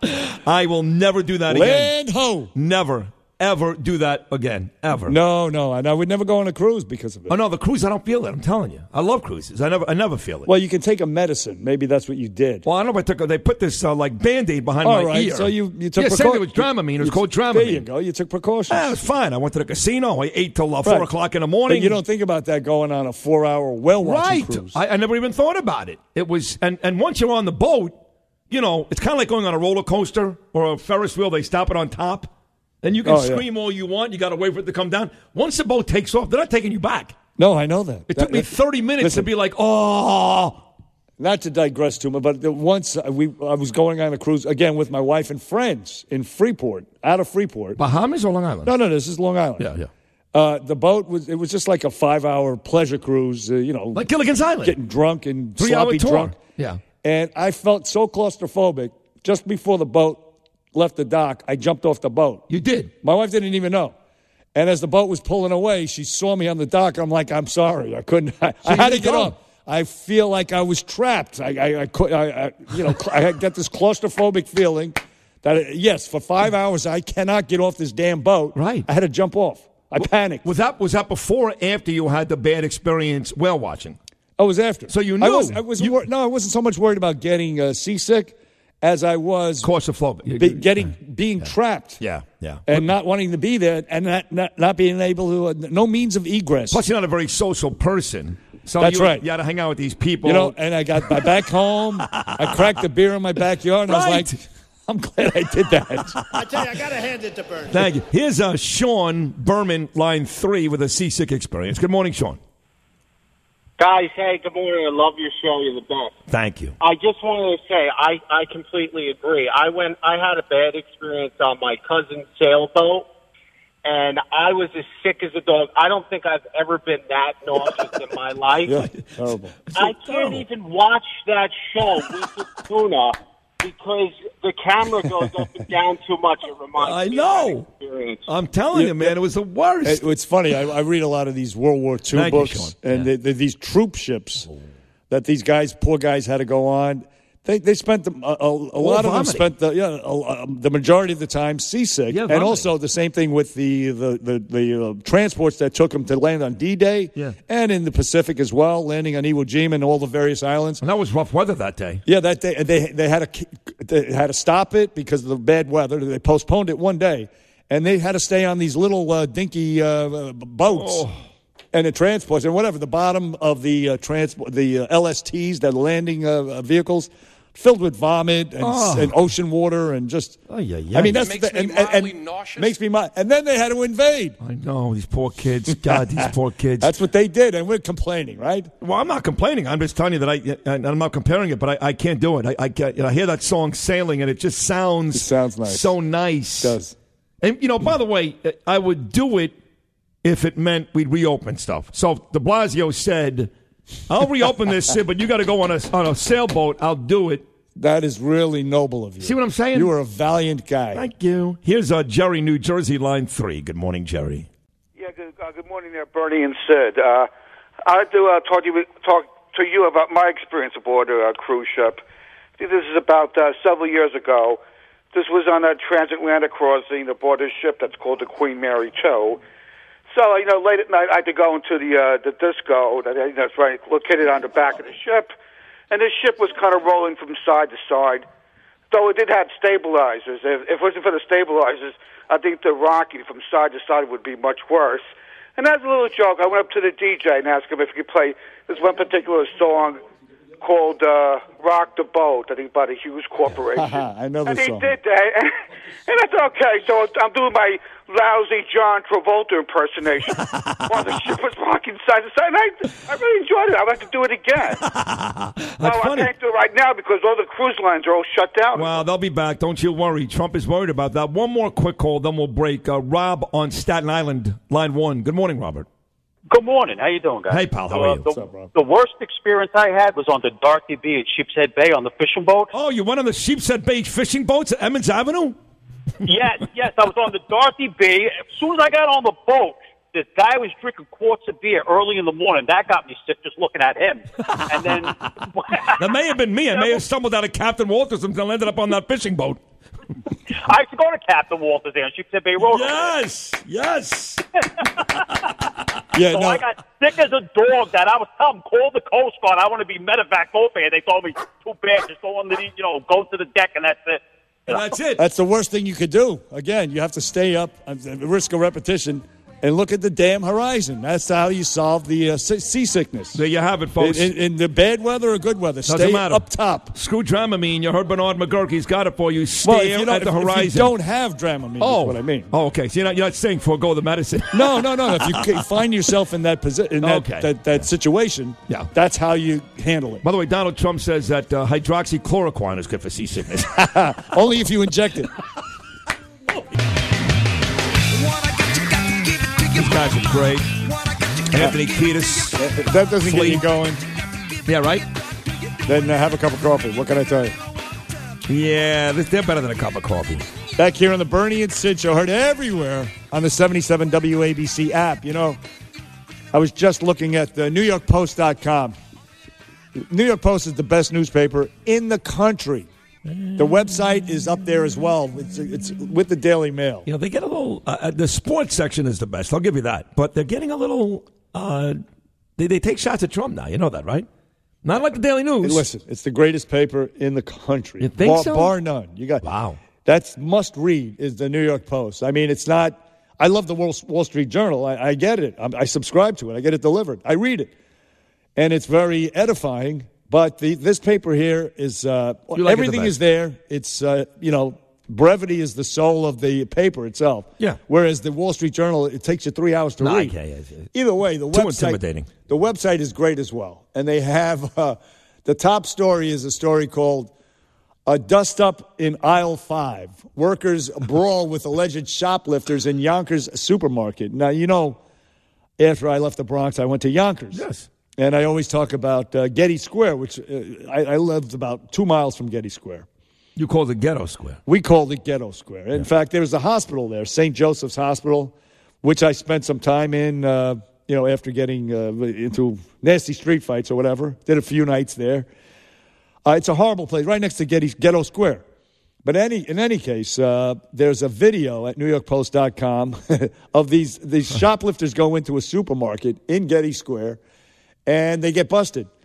And you talk about grocers being heroes. Oof. These grocers here, you the, they are heroes. You have to go and watch this video. Kick the crap out of them. The, a, a few of the a few of these guys walked in, and they start shoplifting, and about a dozen staff guys from this uh, supermarket. It's called the Shop Fair Supermarket in Getty Square. They weren't having it. No. Not only did they stop them from uh, shoplifting, they wouldn't let them leave. They surrounded them, they cornered them, and the, the, the guys are complaining.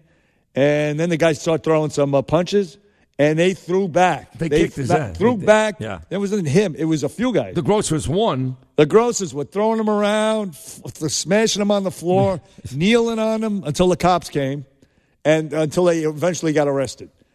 You, you go, guys. You are, you are our heroes. You're staying open. You're keeping us fed, and you're beating up the bad guys. And I love the fact that they wouldn't let them. It's easy to let them go and say, okay, we stopped them from shoplifting. Let them out. You know, Uh, uh, minimize our, you know, the danger to us. They said, hell no. We're waiting for the cops. You're getting arrested, punk. And they did. It was it's fantastic. I got to watch the whole. I, I I still haven't watched. It's about twelve minutes long. You know what's funny? You, you talk about the website for uh, the New York Post, and you love the paper. So now, one of the stations, one of the TV stations that I'm addicted to, that I watch all the time, besides the Bravo channel, is the ID channel. You know that I watch all these murder shows. Yeah.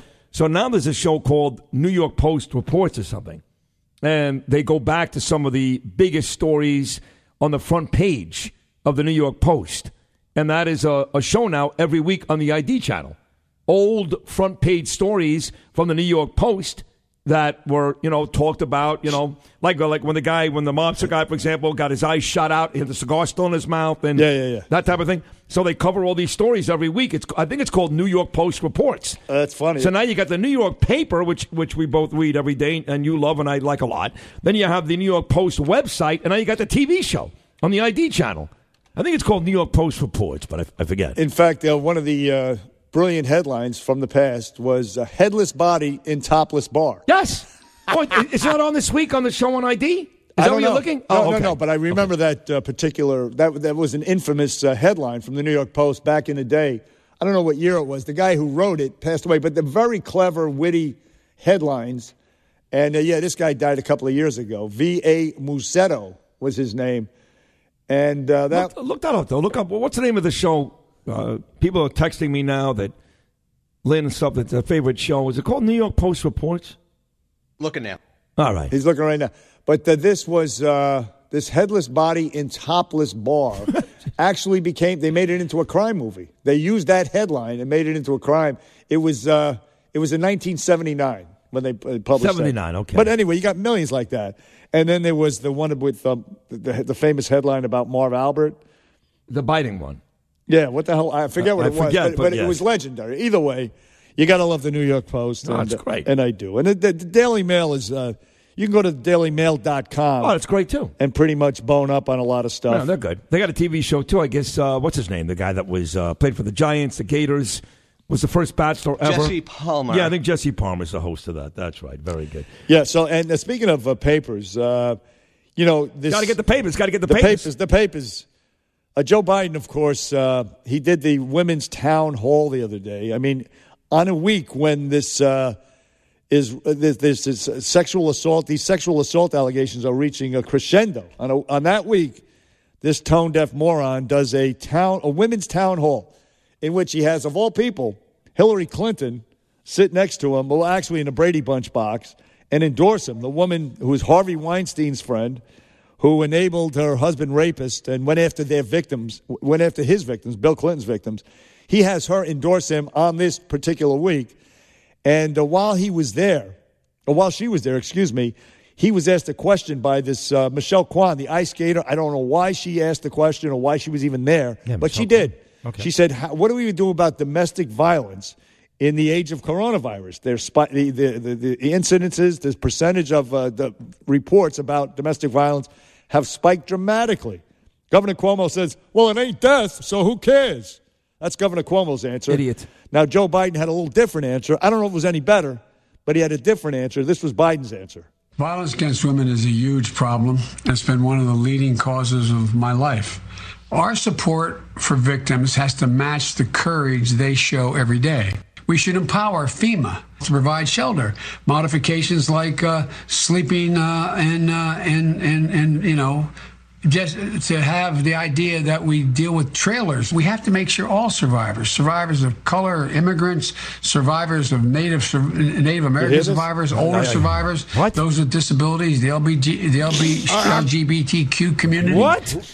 How many letters did he put down this guy? Listen, listen to what I said a little earlier, which is hold your fire, Republicans. We want this guy to be the, nom- the Democratic nominee. Hold your fire, Trump supporters. Let, let this go for a while. Let it go. Let's bring it back up in the summer when it, after he's the nominee because they can switch it up now. I mean, it, it, on top of his uh, being a dotard, a demented uh, uh, a crook, essentially, he's a pervert. And you combine all three of those things, I mean, the Democrats are going to get wise to this and they're going to say, look, there's no way, no way the people are going to vote for him and being in bed with China in this particular era.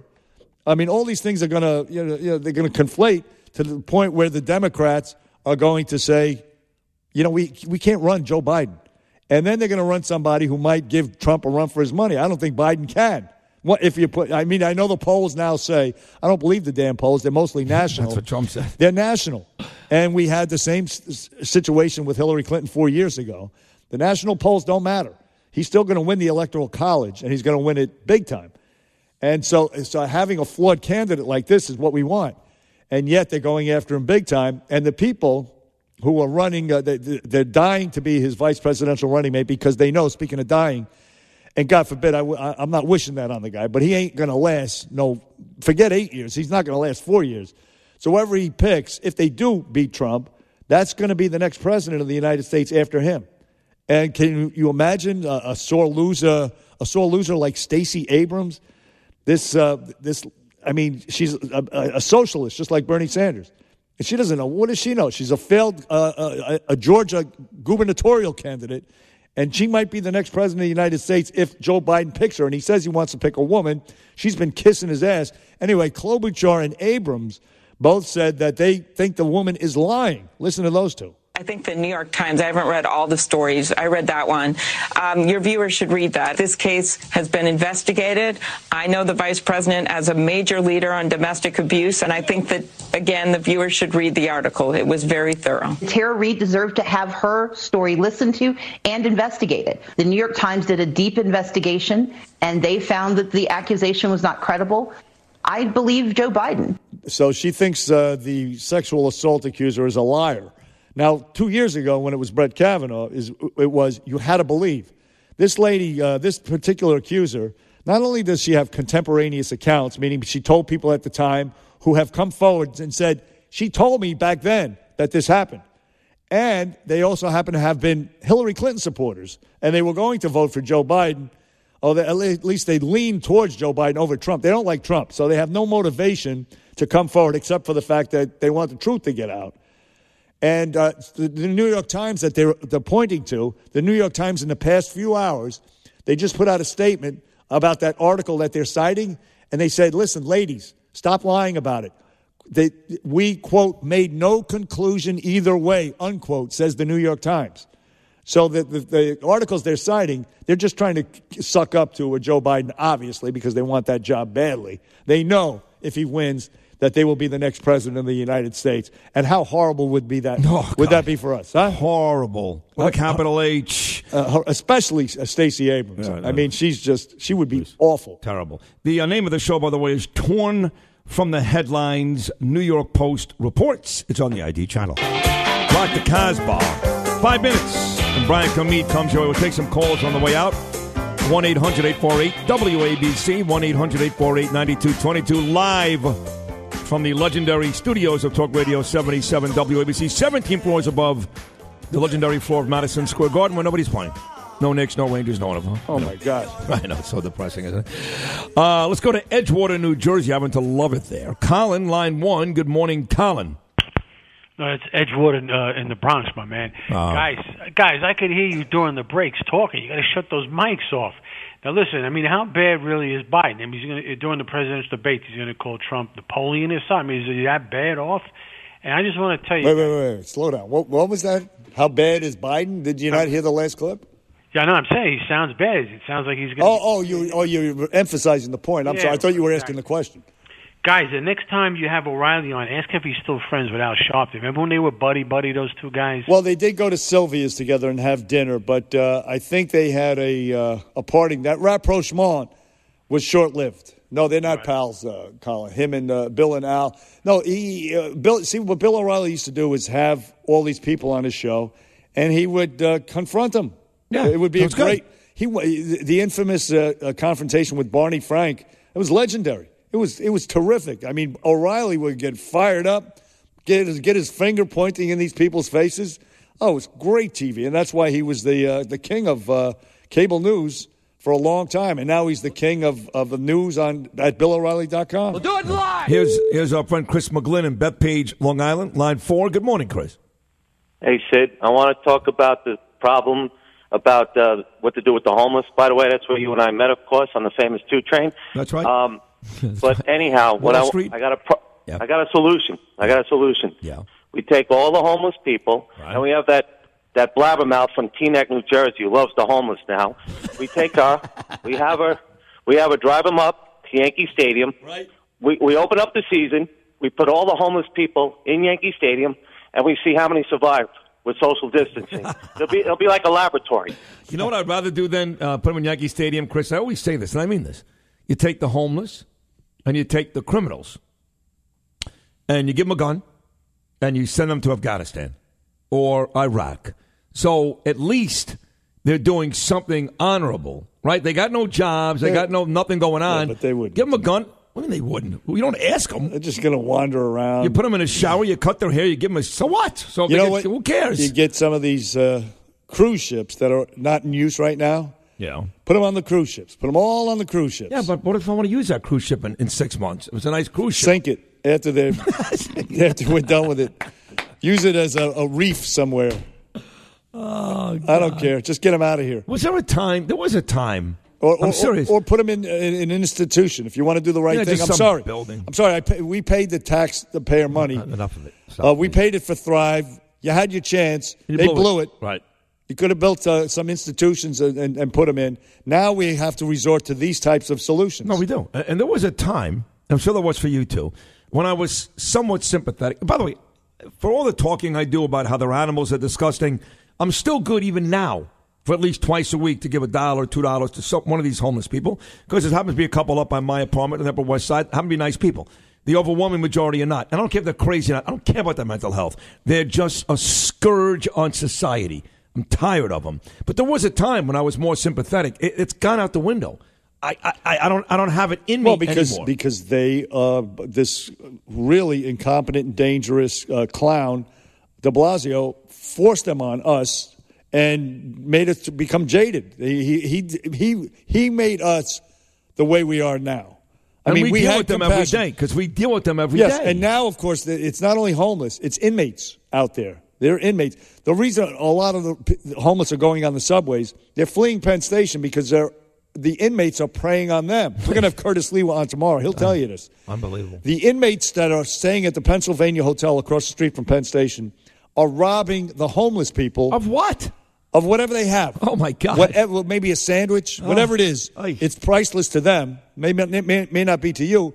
So they're going onto the subways. They, they let, they've left Penn Station for the most part. Now you have these uh, these released inmates and all kinds of sketchy thugs uh, in Penn Station. You see them when you go down there every day. Well, we are going to talk to Curtis Sliwa live on this show tomorrow because he's on the trains every day. He goes above and beyond. He feeds the homeless. He goes all over the place.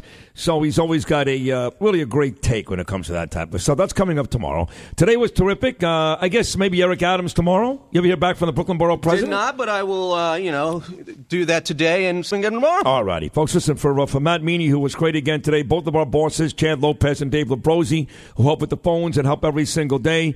And of course, from us, Bernie and Sid, enjoy your Thursday. Be safe out there. And God willing, we're back again tomorrow morning at 6 a.m. right here. So, from all of us to all of you on the Bernie and Sid in the Morning Show, till tomorrow at 6, peace!